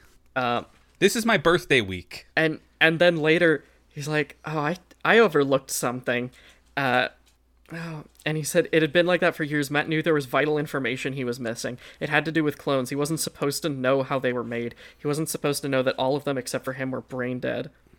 And he wondered why anyone would create a monster. Uh, and he he realizes, oh, McGregor was growing his clone for the liver and the kidneys and the organs, and that El Patron had clones too for those fetal brain implants. He he like me, understood that, yeah, but not him. Uh, the evidence was all there. Only Matt's blindness had kept him from seeing the truth, and his unwillingness to think about it. He wasn't stupid. The clues had been there all along. The truth had just been too overwhelming to bear. It's like, Rip to those other clones. Sorry, I'm built different. yeah. And he he again starts to think about how, well, no, El Patron wants me to be different. For some other reason, I'm not meant to be like them. Uh, and he he comes up with a reason, and he's not Because El entirely Patron has wrong. invested so much in like raising and clothing and educating him. Do you think El Patron would like do a whole bunch of shit just arbitrarily because it makes him feel like he had a childhood? You don't think he would do that, would you? He Yeah. wouldn't go through all this effort for himself. He wouldn't go through all this just for like his weird psychic hangups. But he he realizes that El Patron's reason for not destroying his brain was because he likes to see Matt and think of himself. He likes to see Matt and think of himself as young and strong and sound of mind. It's like looking in an idealized And he can mirror. play the piano. Yeah. Yeah. It's like looking in an idealized mirror, and he's not wrong about El Patron's motivations. It is vanity to a Yeah. good degree. He's just wrong about the end result. Men will He wants that clone young themselves person blood. before. Men, Men will would literally clone clone themselves and live themselves for 148 years rather Instead than of go to to therapy. Even in the original, even in the like non-organ harvesting charitable interpretation, it would still be fucked up too to be like, oh, so I only exist to perform this guy's sense of an ideal childhood to him in his old age. Like, I am just a. Uh, that's the most like I am a photograph of a photograph yeah. sort of mindscape. That's just where it actually is. Just like you're not your own person. You were created just for the sake of like acting out something that this guy wish he had had, which is your life. Yeah. Fucking weird. Um, but now he's kind of come to the realization that like, yeah, I'm I'm not just expendable, I'm expendable by design. Uh It's highlighted like I have it I have it bookmarked here, not because it means anything specific, but I just love this in kids uh media and i'm 14 years old. I'm an adult. Like, I love all right, that. bud. That's my okay. favorite. Oh, buddy. all right. Yeah, you're an adult. So at given all, okay, in this case, given all of the life circumstances that Matt, uh, Matt has gone through, and the skills that he's needed to develop, and the mindsets that he has needed to cultivate to uh, understand the world around him, at the age of fourteen, like he is, I would say this is pretty. This is a pretty mature adult person for the for the most part for that age. this is not the same as like when you're watching a Disney Channel original movie and it's like, "Mom, I'm 14. I'm practically an adult. Why can't I like go with my friend cross country on a big trip where we learn about magic spells?" I mean, You know, shit like that. Yeah. oh god, This is- it it does But just it's like because you're 14. it just that just made me think of that like classic thing of you're so mature for your age. Thanks, it's the trauma. Thanks, it's the drama. Or Oh, thanks, that- that I have I have undiagnosed neurodivergency, and this is the way I've learned how to mask and perform in front of adults. So the the sort of like experience formulation of Matt is something really interesting that I wanted to approach because he's um how do I phrase this? He is portrayed as a little bit of a boy genius and a savant. He's one of those uh you know young adult literature protagonists where like it appeals to like the sort of kids that are reading recreationally at that age which is like i devoured books and i learned things much more faster than my peers and everything. So it portrays him as like a little bit of like a genius kid. And you wonder like of course it's just narratively like that's the way you get to be the age of 14 and like know how to survive in the wilderness on your own and you know go on an adventure and everything and like you're this adept as a child. But like i wanted to try to tease out if this is meant to imply some actual like genetic intelligence from el patron. Like is this meant to imply that like that is something he's kept from el patron's genetics is like when the book is saying that like he devoured books and learned super fast and was a polyglot and had all of these different skills what is this a result of and why is he like this? Because it might be like a it might be like a trauma thing where you've spent most of your life in deprivation. So once you have access to a bunch of different fields of learning and education you really absorb it all really quickly. Um, but is it meant hopefully it's not uh, but was it meant to be implied that like he is a genius naturally in the way that El Patron was a genius naturally that allowed him to accomplish things for evil, where we, the viewer, might hope that Matteo uses this genius to accomplish things for good. I think there's definitely a bit of that of he's he is a genius in part because El Patron is also a genius. Um, I guess this alludes to a larger question about when you have a genius child character, where is it presumed that genius comes from? yeah. Like what? Like what's up with Jimmy Neutron? In the case of Artemis Fowl, pa- it comes from are- spite. That's that's an interesting approach. Yeah. You can make that point where like a kid was so pissed off that the Tooth Fairy didn't give him a quarter that he's like, I'm going to destroy their entire world. I'm going to discover and exploit and annihilate the world of the Fae. so ambition Yeah, because he is an is like yeah is another like m- engine to this concept. because early on Matt is driven by you know he wants to prove that he isn't like what everyone thinks he is. He wants to prove that he's not just a dumb animal. Yeah, But he that's would, not an he would learn, ambition he would he's- excel, and they would forget he was a clone and love him. Mm-hmm. him. He just wants to be loved. Yep, But which is a fucked up for powerful him. motivator There's an for a child. that. Mm-hmm. Yeah. It's Um, like the basic motivator for all humans. Yeah, in general. I mean, like Um, music specifically, though, like because that's sort of for me what like is his characteristic divergence from El Patron. Yeah. That they point out is just like, well, El Patron never had any musical talent, but he's learning the piano. So like, but I, for his like, uh, you know, learning his like learning stuff, it seemed like music was the sort of thing he picked up on his own without some sort of external uh, no, he had a teacher. incentive that it be a part of his studies. He, Yeah, so like- he he picked up on it in part because he does love music, but he latched onto it so hard because that was his. That was something that was exclusive to him and could show that he had value as an individual. Yeah. But anyway, Uh, uh, but I, I absolutely adore that movie. Yes, one hundred percent. But uh, back to back to a different thing that I loved slightly earlier. Um, House of the Scorpion, also about nature of humanity. But uh, Matt is now reading more of the history of opium. Um, and it's it's talking about how yeah, uh, he established the farm patrol, recruited the most foul criminals ever vomited up by corrupt prison systems anywhere in the world. Yep. Yep, yep, yep, yep, yep. the, on the on the work release programs for uh guys who like caved in people's skulls because of the footy match. Yeah. Oh, he also says he found the the author's preachy manner annoying, but he couldn't argue with her facts. I mean, yeah, all right. At least he's Sometimes recognizing that they're facts. Uh, Yeah. In some Sometimes cases, the opinion. truth but- is preachy. yep. Sometimes the truth is preachy. El Patron found it hard to control the illegals. They slipped through his fingers. They helped one another escape. They flooded across opium to the border in the United States until that government threatened to put El Patron out of business. What? The triumph of the human spirit. the United States uh, threatening to, you know, you know, arming a uh, arming a group and then saying, "Hey, if you're not doing what we want, we'll just come in and take over." We never do a that. now foreign nation? you really think the CIA would do that? Um, is this podcast dedicated to the Mujahideen fighters? this podcast is always dedicated to the brave Mujahideen fighters of Afghanistan. That didn't backfire at all. At all, friends. Oh, it did. Um, Um, It's just surprised.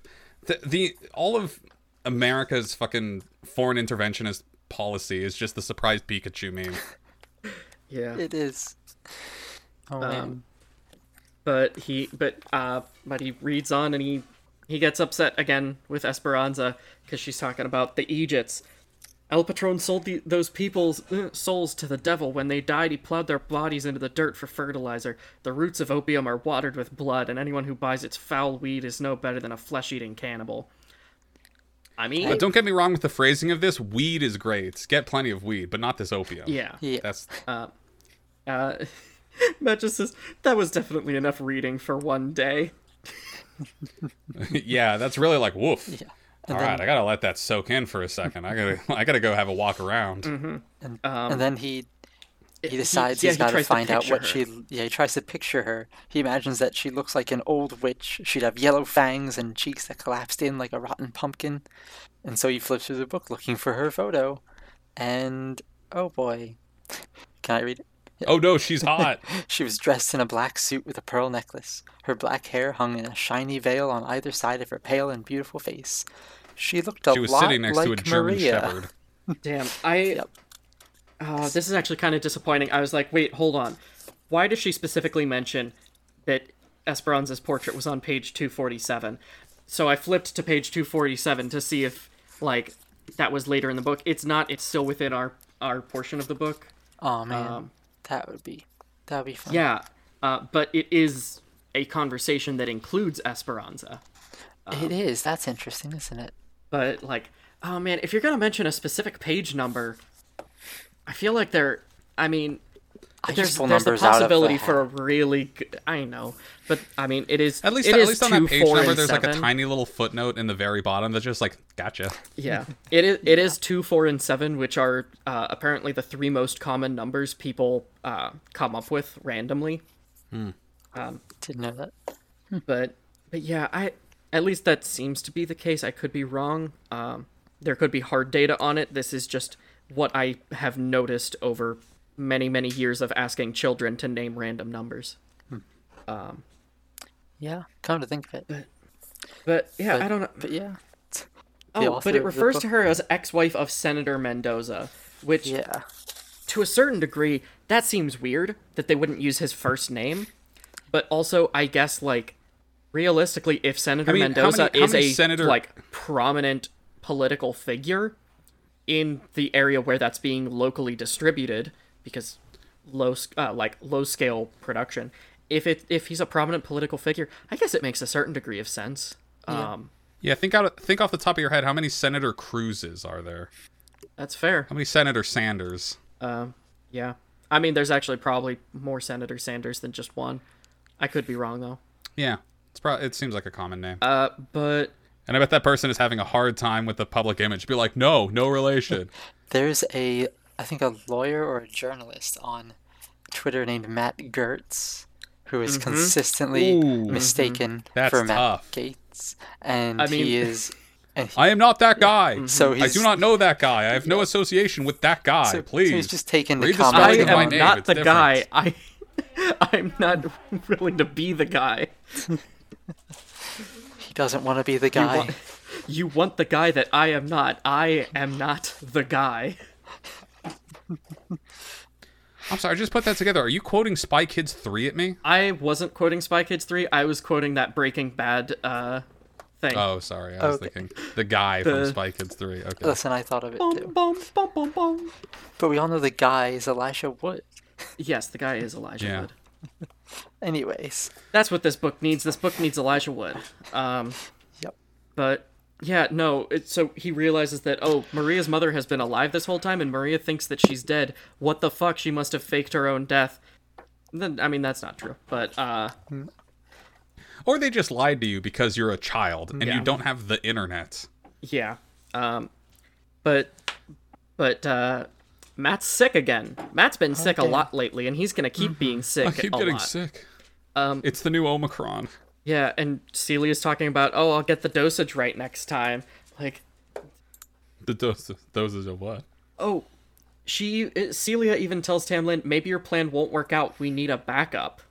So Tam Lin's plan is just to give Matt everything he needs to escape, and Celia's plan is to make him, well, as we find out, Inoperable. yeah, un un inviable. Yes. Make him an um, inviable solution Yep. Because she's just poisoning him. In in minor dose, she's microdosing him. yeah, we're microdosing. Yeah, I'm microdosing this child with poison. Yeah, It's totally safe. and Totally. and El Patron is getting worse again. He's starting to go crazy. He's calling Matt Felipe, uh, who was his son, and we find out that El Patron built the little like trellis, uh, the uh, the like trellis, and built a little built a little cabin up at the oasis where he lived with Felipe, his son, who I believe was one of the ones that was murdered in drug wars. Let me check the family tree. Rutro. Felipe, Felipe. He wasn't slain by the dreaded typhus. Oh no, No. Felipe Felipe was the only child not deserted in Mexico.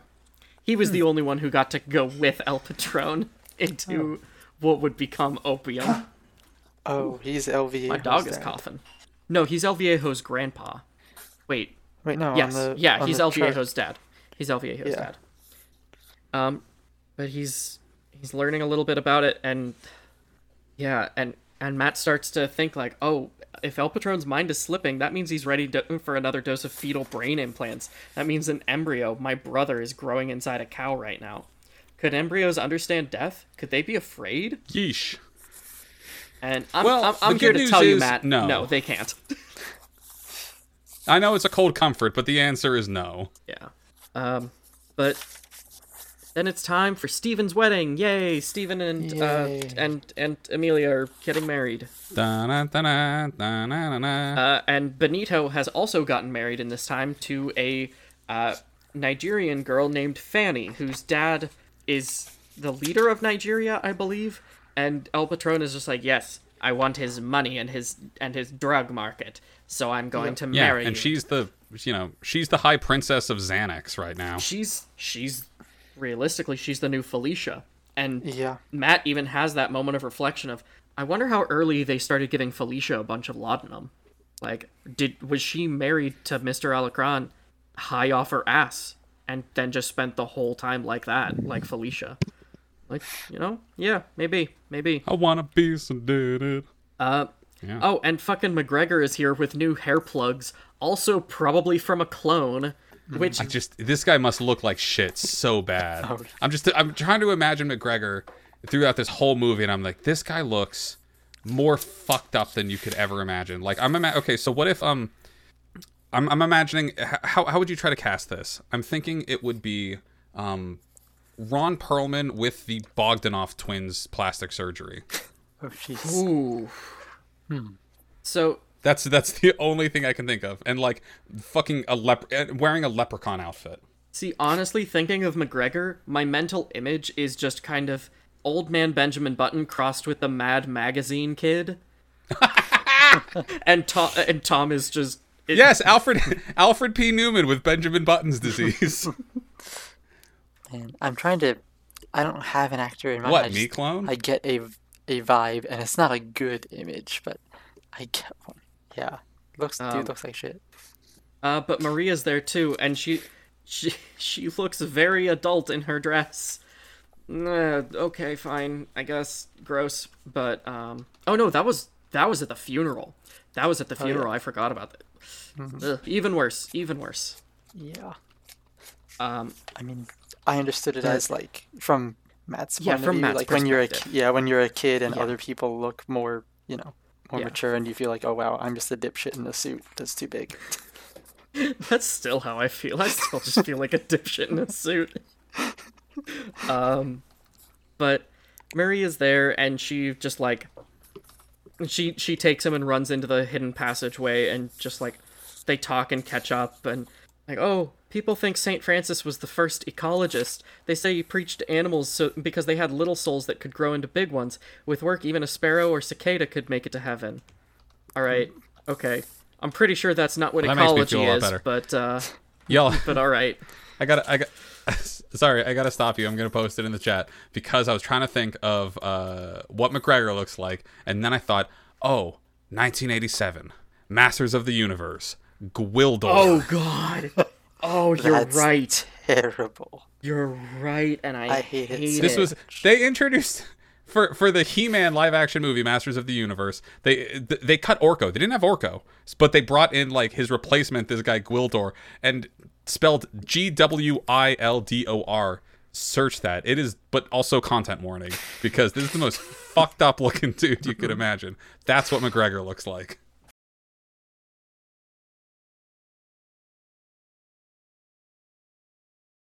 Yeah. Oh boy. Oh God. I Woo! I'm I'm throwing something into the chat just so that I don't have to see that in my peripheral vision It's anymore. Thank you. It's the guy that does the peace out and then fades away.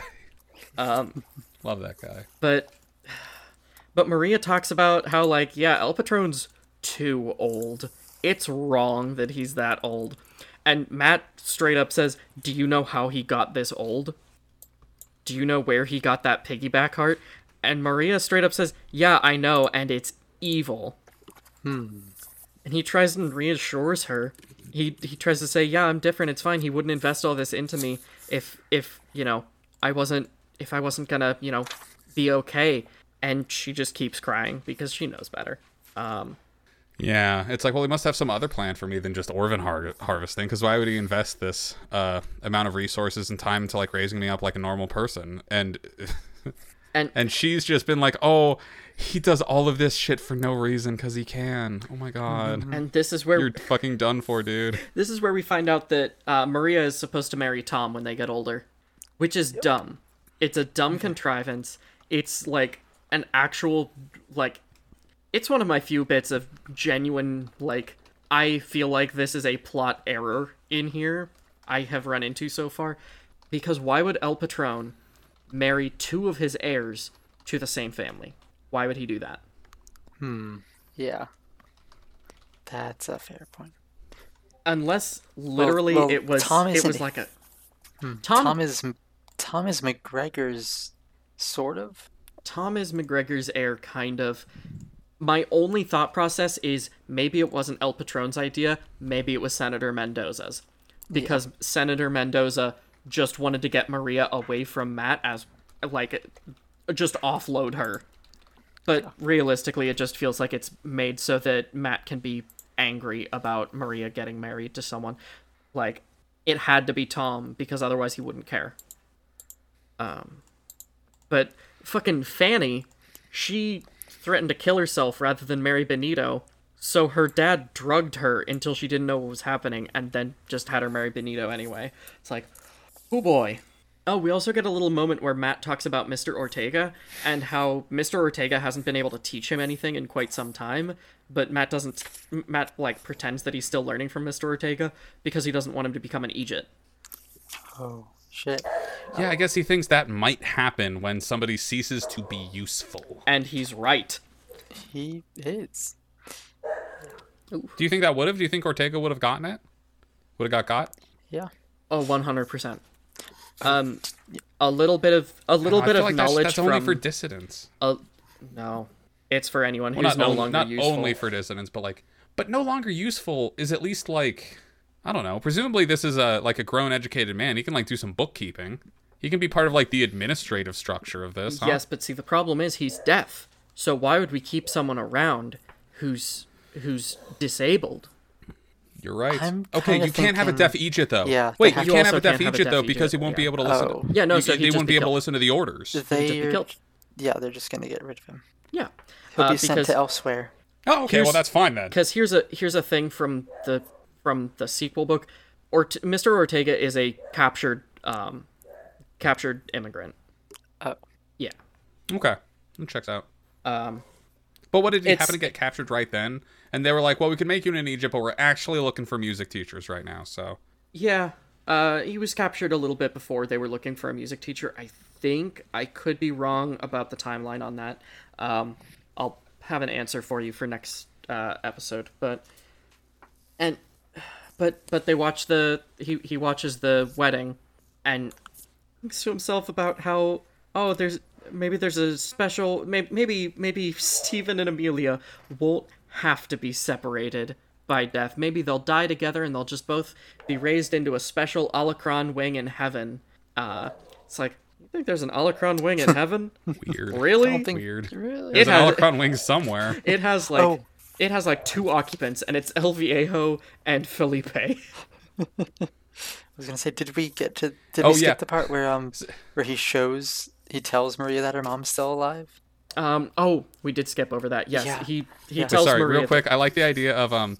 I like the idea of El Viejo like arriving at the Alacrán wing in heaven, and there's only Felipe there, and he's like, "What? Wait, like it's just." And Felipe's like, "It's bad, dude. It's bad." Dad. And then I mean, good for you. I mean, good for you, you know what? and I'm proud. It- it- but like, holy shit, dude. it's just El Viejo and his dad there, and you know what? It probably looks like the Oasis. yep. Um.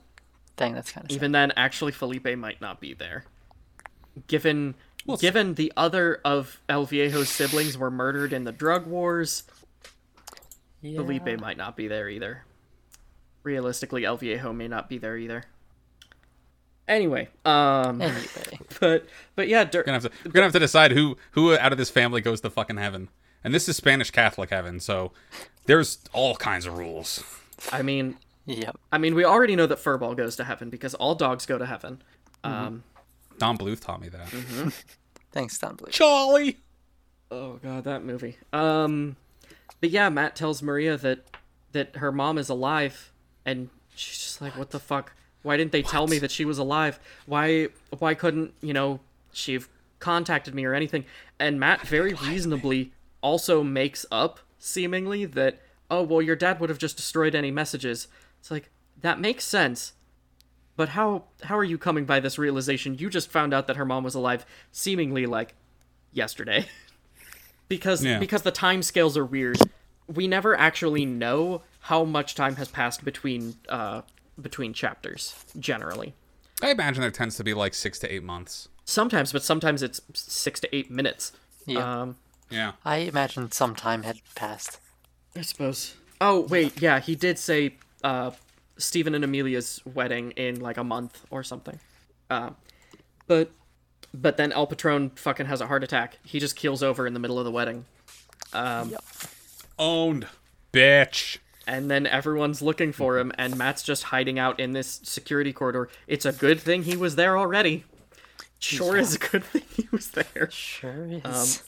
And he starts thinking Get that boy. Bring him to the hospital. he starts thinking through all of those clues all through the rest of this early part of the book like oh celia's saying if anything bad happens i want you to come straight to me come to the pantry behind the kitchen and like thinking about how I got el some big pills for you. thinking about how el patron um was like obsessed with uh egyptian pharaohs and uh chaldean kings and how they had like their horses and servants killed and entombed with them uh to take them into the afterlife and like how people are just extensions of objects to El Patron. Um, but he knows that they're looking for him. He knows they're looking for him, and he knows why.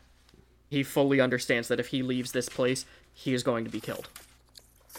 Um, and Maria's trying to like orchestrate his evacuation with Tam Lin by dressing him up as an eejit, which makes a certain degree of sense, but it's also dumb as hell. It is. Yeah, they get on the they get on the hovercraft like, yeah, this is my new pet eejit. His name's Bev Bevany, Yeah. and we're going back to and he's gonna be my new servant. We're gonna go back to the Catholic boarding school. And he has to come with me. And they're like, Get this clone off the plane, God damn it. Yeah. But Um, it's not until her her uh, sister and new husband get on. And they snitch. Yeah. You know, you thought Right. that maybe they were okay, but they snitched. Um, and Maria, Maria at one point during this does say, because Matt says, "But El Patron loves me," and Maria just says, uh, "He loves what you can do for him." It's like, yep, she's known what's going on her whole life, Yep. but now she's gonna act. Now she's gonna do something. You something. got those sweet little you got those sweet little guts in you. Those young, plump organs. Oh boy, I don't like that. Um, Yeah, that's my new character. I'd like to veto this bit. Is is the guy who's horny for organ transplants. Um, oh, but they also find their way out using secret passageways that only open for El Patron and can only be found by shining a red light on them and seeing a scorpion, which I know it sounds dumb and I know it just sounds like, you know, backwards justification for the cover of the book. But but here's my thing about the light. Do y'all know how people who like live in the desert and especially if you're camping in the desert, how you check for scorpions around you? No, how? Oh yeah, you shine black lights on them. Oh. Scorpions glow. Really? Yep. Yes, scorpions glow Yeah. under a black light. Scorpions do glow. Yeah, so you si- so you shine a black light around to make sure there's no scorpions. You would know that. You would need this information, Miles. I I would, and also, uh, in our in our classrooms where we taught about like light and you know specifically about you know phosphorescence and fluorescence, we had a preserved uh, scorpion in this little glass dome, essentially a scorpion snow globe. And whenever we'd turn on the black lights, it would glow, and we'd explain that to the kids. Um, yeah, it was a very good teaching tool, especially since the kids would not notice the like weird snow globe until we turned on the black lights, and then they'd see the scorpion and they'd freak out. Because it was a it was a it was a big sucker. It was a big sucker.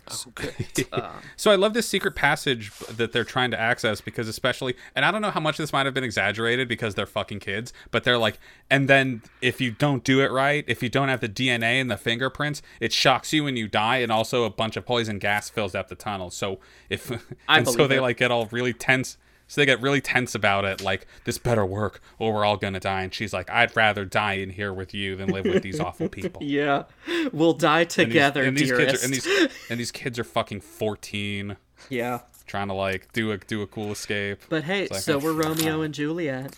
Yeah. Making dumb uh, decisions is. So I don't know. So I don't know if it was that heavily booby trapped, but anyway, it works I, and they escape and they do this was ha- heavily hovercraft like. booby-trapped.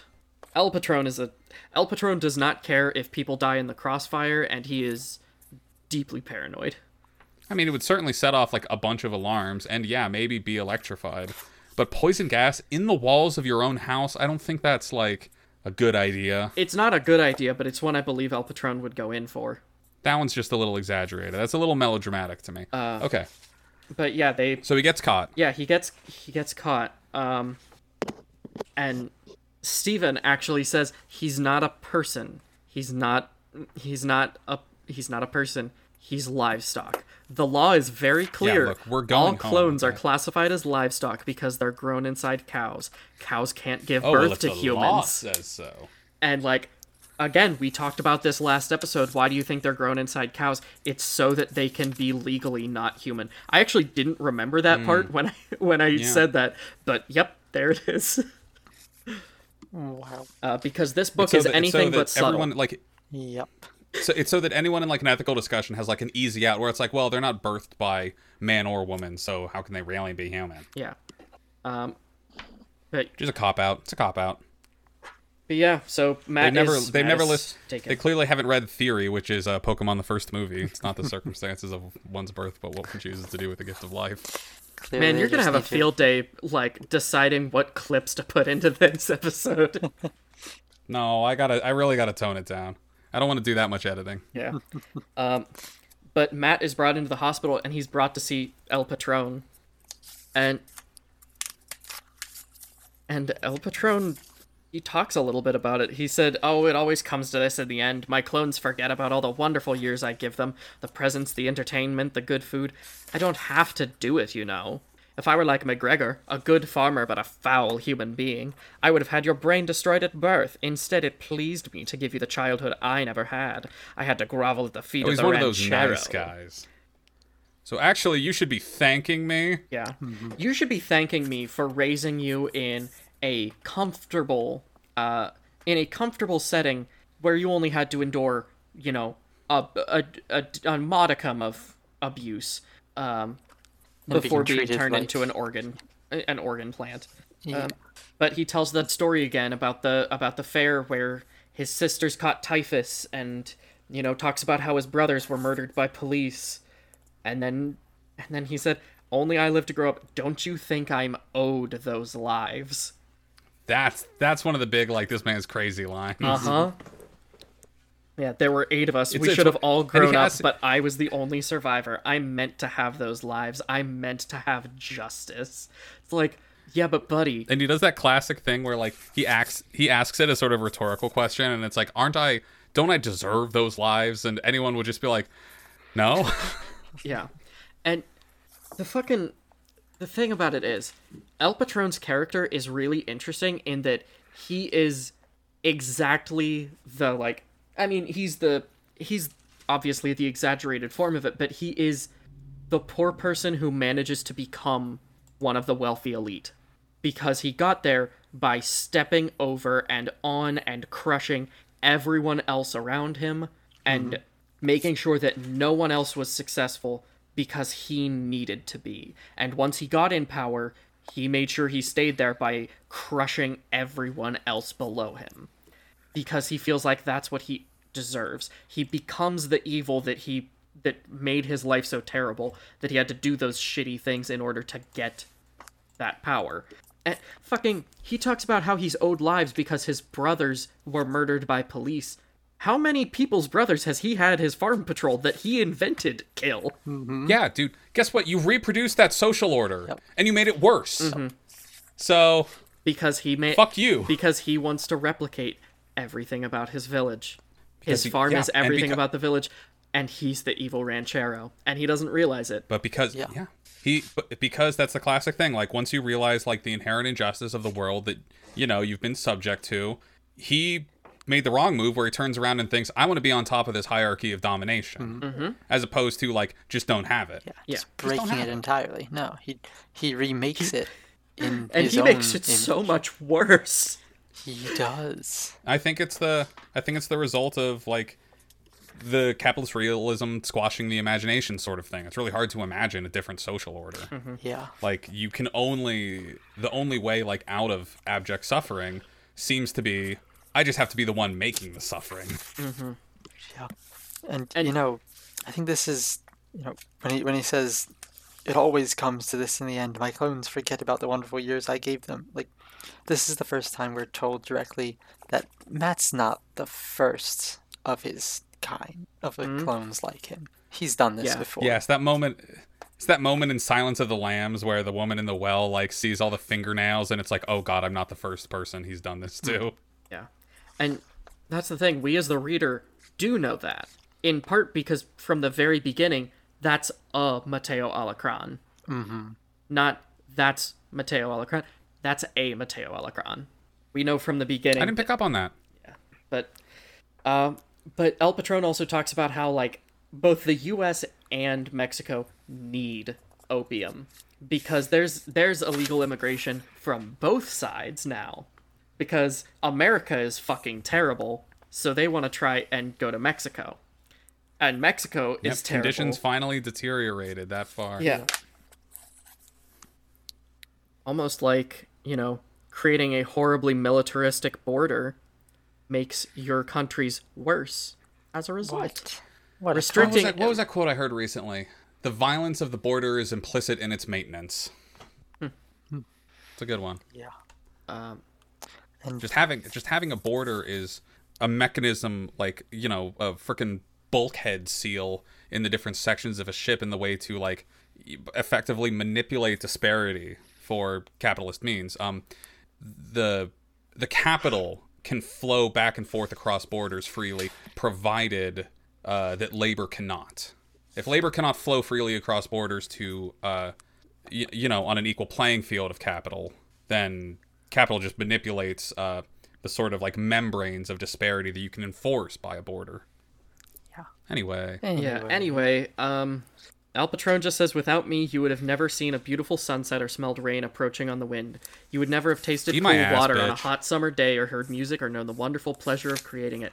I gave you these things, mi vida. You owe me. yeah, I also wouldn't have been treated like a rabid chicken by your maid, Yeah. forced to become a fucking child called it, like little boy prisoner. You sick fuck. Yeah. And and Celia steps up. She's like, "Hey, fuck off. I have made him impossible for you to use because I've been lacing him with arsenic. Good luck." I made this boy poisonous.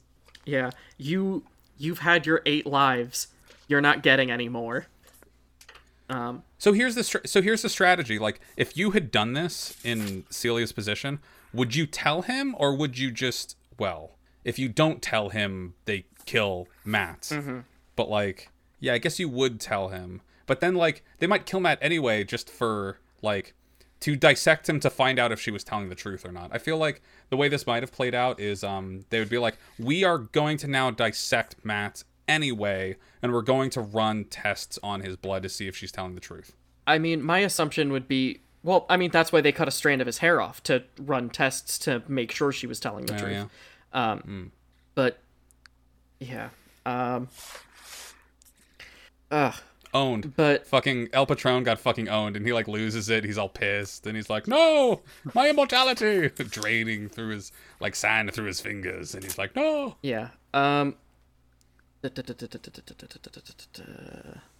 Oh, I had something and then I lost it. Uh, I'm always on this Oh. kick where whenever there's like any character that like seeks immortality, I'm just like, don't just don't ever do that. Like in what uh human narrative in all of anthropological history has that ever been a good idea to seek immortality? The very first It's piece only of it's only fucked people up. Yeah. It is the biggest cautionary tale in all of human society. It's the oldest written cautionary tale in human society. The Epic of Exactly. Gilgamesh. Don't fuck around with that. Just you're gonna die. Just get used to it, uh, and then you can be zen. yeah. Um, but Celia talks about how she's been doing this and she's tried several things. Um, and we're aware that Tam Lin is involved in this because Matt remembers a conversation they had about monarch butterflies, about how monarch butterflies are poisonous, and that way they don't have to worry about actually being eaten. Uh, El Patron fucking calls her a witch, and Yeah. And then they're just there. Guess so. But no, I mean realistically, the reason the reason this is ultimately pointless in theory is that revealing this information just means that Celia is going to be killed and Matt will be killed for being now useless. Yeah. But it think doesn't end up shaking out But- that way, But but yes, even if even if that happened and that's the worst case scenario, part of that is a little bit like I think it's worth it just to fucking own this dude. Like as he's on death's door to be like, "Fuck you, you don't win. yeah. You don't win your own life at the very end. You lost game point here, bitch." I mean realistically, Celia wasn't to going to be kept on after the fact anyway because she also Oh, knew that sure. she was she wasn't useful anymore once Matt was dead. Uh, Yep. Actually, hold on. El Patron is what 148 at this point. Yes. Okay, so Matt is the ninth clone to be grown in this way. If each of them were roughly 14 years old, that means that he would have had to have been doing this for 126 years. no, 14's an assumption that I wouldn't make. That's- Matt just okay. might have been one of the older clones at this point. Yeah. That's that's fair. My assumption was that it happened generally around the time they reached adulthood because then their organs would be around the right size too. Like they'd be around around the Yeah. right like Yeah. structure and composition. that's what I You would probably need them to be post-pubescent in some capacity. But like the timeline of this doesn't work out. But also I'm- there could be other clones that uh, like Well, they got fetal killed. brain implants, right? Maybe he, maybe like five of those clones were just for jelly, Yeah. You know, that's not fair. for any developed organs, just for the jelly. Yeah. That's fair. Like working on his immortal body early. His brain. Mm-hmm. Yeah. Um, but then El Patron is dead, and Mr. Alacrán comes in with Tam Lin and just says, "I'm here to inform you we no longer need your services." Like he's fucking Just sworn he was gonna like, pull out a gun on that one. I thought I thought he was gonna like pull out like a silenced pistol at that and be like, "We're no longer in need of your services. Oh please, Mr. Alacrán you are doesn't relieved of duty." Doesn't do his own dirty work. Nah, he's a bitch. Um, oh, and fucking, you were the first one with musical genius, but we can always turn on the radio if we want that. Damn. If you if you Yo, murder all the people who are musicians, you can't do that though. If you don't value the people performing the arts, you can't continue to enjoy the arts. that yeah, that was just another perfect moment of like, "Oh, these people suck so fucking bad." Yeah. What cocks? I mean realistically though, it's a it's a good depiction of rich fuckers because yeah, they don't value the people who do the arts, but they like to talk a big game about valuing the arts. It Um, looks good. But but yeah, um Tam Lin volunteers to kill Matt. He says he'll dump him by the eejit pens, but he'll make sure he's back in time for the wake. Um And nobody thinks, let's send another dude with Tam Lin who might have developed personal attachment to the kid he's been hanging out with for like five years. To yeah. a clone? But he's a clone. Why would he be friends with a clone? Yeah, it's not a person. It's a cow baby. Totally unfathomable that somebody might, like, you know, have a human connection with Matt. yeah. But Tam Lin isn't taking him to the eejit pens, he's taking him to the Oasis because of course he fucking is. Yeah. Um Saw this coming. and and Matt asks him about the kids, about the busload of kids, and and and Tam Lin says, "I could say it was an accident, and it was, but that doesn't take away the horror. I was intending to blow up the prime minister, a fat toad who deserved it. I simply never considered the hmm. other people who might get in the way. Frankly, I was such a self-important ass, I didn't care. I got most of these scars from that explosion, and Daft Donald had his throat cut. That's why he can't talk. Like, Wrong place, wrong time. Fuck. Yeah. yeah, What a what a damn miserable twist of fate. Because without that, and if he had just killed the prime minister, that would have been like that'd have been great. yeah. I'm imagining like a Blairite prime minister. You know. yeah. I mean, I'd be down for also I the the uh, it being a Johnson like prime minister, Yeah. But no. A Tory. but fucking oh man, you know you know one of the like tiny sad things about this is if he's a Scottish nationalist uh at this point that means even at this point like a while in our future in this world Scotland still isn't an independent nation. Oh shit. Do we know what year it That's is at all? Is it like 2045 or something? It's at least a hundred years after when, like, it, it's it's like the 2100s, I believe. I don't know shit. Okay. Yeah. Yeah. And Scotland still isn't an independent nation. That's disappointing.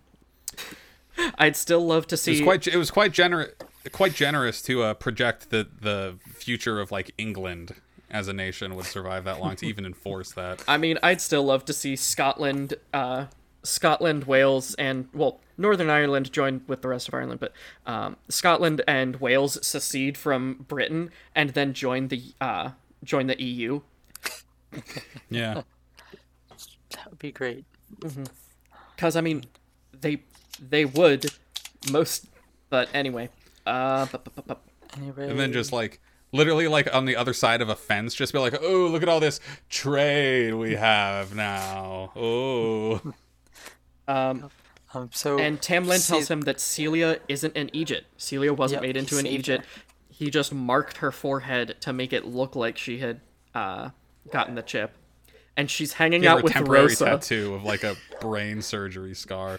And Matt even thinks about a point where like, well, if you have to pretend you're a zombie for the rest of your life, like that also sucks. And I'm like, yeah, that would suck. Mm-hmm.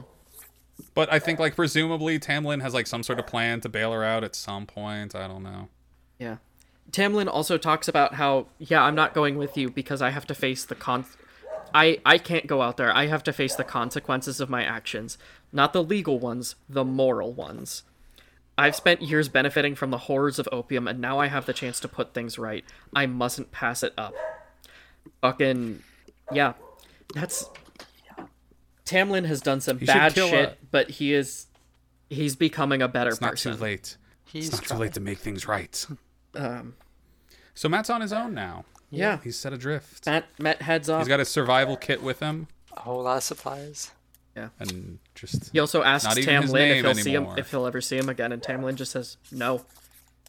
Which is honestly Yeah, good. Like sort of- that's that's what he should say Yeah. because it's it's the truth, and it'll keep Matt from trying to come back. Yeah. yeah. It's like, will I ever see you again? It's like, well, I hope not, because if we do, things are either going really well or really bad. Yeah. Um, and he tells him, "Hey, go to this place, say these things. This is how you're gonna find Maria, and hopefully her mom. Get Esperanza on the case." and she will zip you out of here to California Mm-hmm. to be, I don't know, maybe like a big, you know, clones rights activist later on. Yeah. Makes me wonder, Uh, like, if the United States is so, you know, aligned with opium, I don't know, would they send him back? Would they have the authority to do that? Well, there'd be no point. They'd just dispose. extradite him. Actually, no, they wouldn't dispose of him. The CIA would make use of him. Oh shit, yeah, they would. Yeah, they would There's the make use of the sequel we didn't genetic. Ma- they'd make use of the genetic material and biological heir of El Patron. Yeah, they'd finally they'd be like, finally, we have our own El Patron. that we we're not going to take this kid, but we're going to clone him again. A clone of a clone of El Patron. We It's more likely than you think. But yeah, Oh, Tam Lin also tells him, yeah, they won't be able to tell you're a clone because there's actually no difference between clones and humans. And that blows Matt's mind, which, like, Mm-hmm. makes sense to a degree, but also, like, I don't know. Part of that feels- Don't forget, he's got a tattoo. He's got the tattoo on his foot. They won't be able to tell. Like they might be able to piece it together actually, but he's just like, oh yeah, there's actually no difference. Uh, if you just say you're not a clone, nobody can prove you are. Um, oh, though, it's just, it's one of those things that it's like, it feels less like reminding someone who's been dehumanized their entire life that they're human, and feels more like reminding someone that someone who is dehumanized their entire life is human. Like, I mean, it's probably a bad comparison to make, but I don't think I don't think anyone really needed to tell black people in America that they weren't like lesser beings.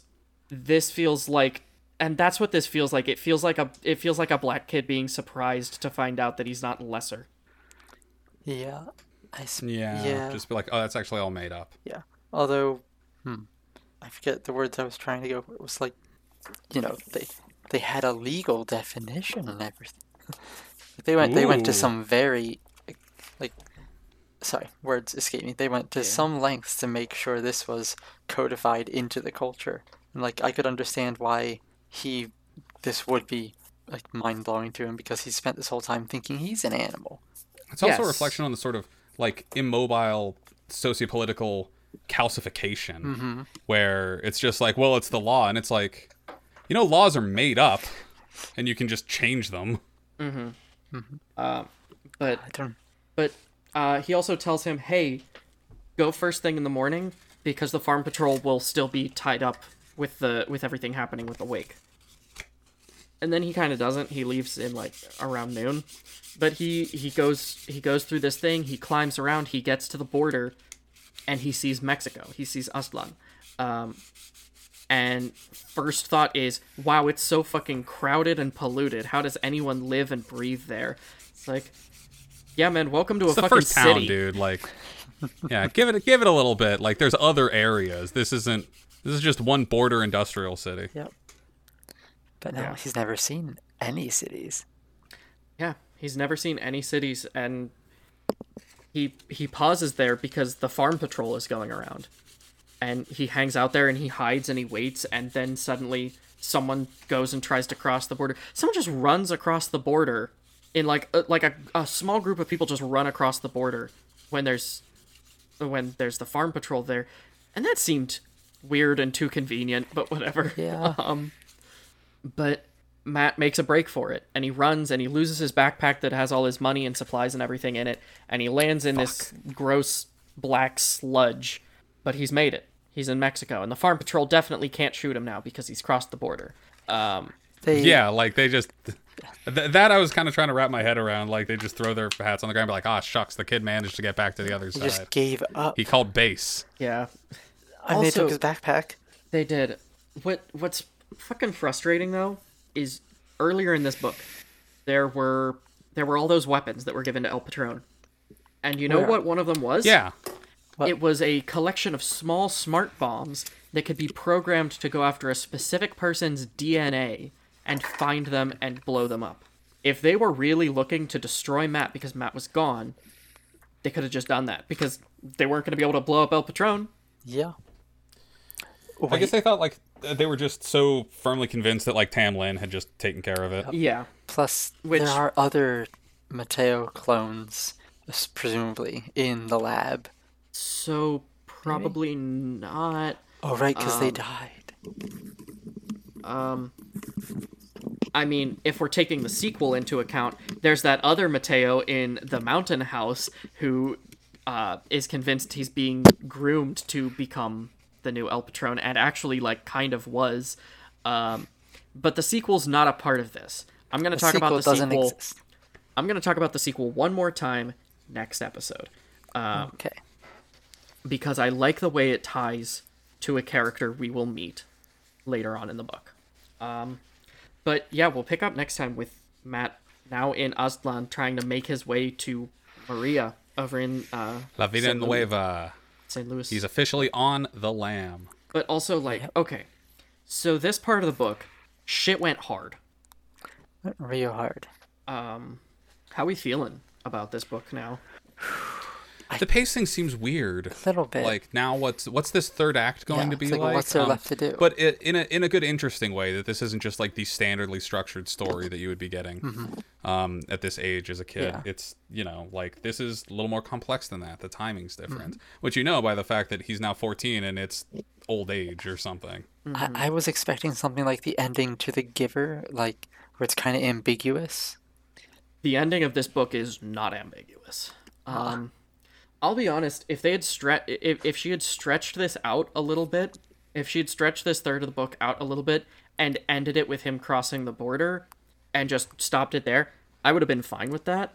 Um, Yeah, then it's a little bit like, and now what may the future hold? We may never know. But think about it. What might happen? Isn't that what's really important? but the certainty gained Um, then from this upcoming third act is interesting. Um, I will say, like I said at the outset of this episode, I remembered this chunk of the book being way longer, and I remembered the next chunk of the book being much shorter. Um, but like, It's about Yeah. the same. yeah, Like it's about the same size as the first section we read. Yeah, we've been reading roughly one third of the book each each episode. Um, but like I I don't know it. I remember it. I, I remember it being paced a little bit differently. And you're right. This part of the book feels pretty rushed. Um, but I lot guess it's kind of meant to mimic the fact that at this point Matt's daily life is pretty fucking boring. Like he doesn't interact with anybody. He's reliving the same memories over and over again with El Patron. Um, like I, I get that. I don't know, but All right. Well, look forward Yeah, to uh, La Vida Nueva Yes. on our next episode. We're going to finish House of the Scorpion, and then do we know what we're going to do next? uh, so Um, we had two options that we talked about. We talked about doing the first Earthsea book, but we also talked about doing yeah. another book that I have forgotten. Um, I forget. I'd heard a recommendation recently of something called Among the Hidden, Oh, I heard that was good. which is something that has like it's kind of Anne Frankie vibes. Hmm. hmm. Let me see. uh, bu- bu- oh, I remember this being a- Legendborn. Legendborn was the other book that we were talking about. Legendborn. Uh, it was the 2021 winner for the Coretta, Co- Coretta Scott King Book Award. Mm-hmm. Uh, it's a black girl attempting to infiltrate a historically white magical secret society in the University of North Carolina. Sounds Uh, like fun. All right, cool.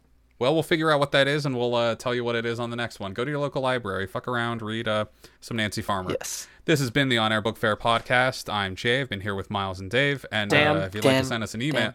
son of a bitch, you guys got to get more interesting names. Dan, if Like Miles is pretty rare. Dan, if it makes you feel any better, just about every single opening to shoot in the sheet needs to be redone because uh, Jamie accidentally says on air book fair. My first long-term podcast was with a guy named Dave. I've told you about. Yes, this. yes. Um, it's okay. So, uh, bu- bu- bu- bu- bu- bu- if you got an email for us, if you got any thoughts for us, if you want to tell us we're shitheads or we're not funny, uh, send an email to onairbookfair at gmail.com or on Twitter at onairbookfair, where we uh, don't do jack shit. Miles and I are also on a podcast called Shooting the Sheet, um, where we uh, talk about tabletop board gaming and everything. Uh, and Dan uh, tries to survive the life of a teacher. You getting any uh, QAnon conference people in the school board meetings? So far, I no- actually I was on my yeah, I was on my um I was seeing my uh, hometown's public access station where they post school board meeting uh full videos and this thumbnail for it is just empty chairs uh at the school board meeting and so it's kind of a relief. It's like okay, people don't care they're not going to it. I mean, you should be involved civically, but if it's not a you know madhouse in there, it's a little reassuring. Yeah. I will say I had an interview for a school district um, where they asked me questions about about race, and one specifically was um, if you heard a colleague use a racial pejorative for a student, um, how would you react, and would you be willing to testify if this were investigated? I was like, um, yeah. Yeah, Yeah. but the the will my action would be a running drop kick, and I would fucking testify, testify his ass out the window. No one messes with my kids. Yeah. Well, thank you everybody, and good night. Don't be uh, don't be racist against clones. Yeah. Clones are people too.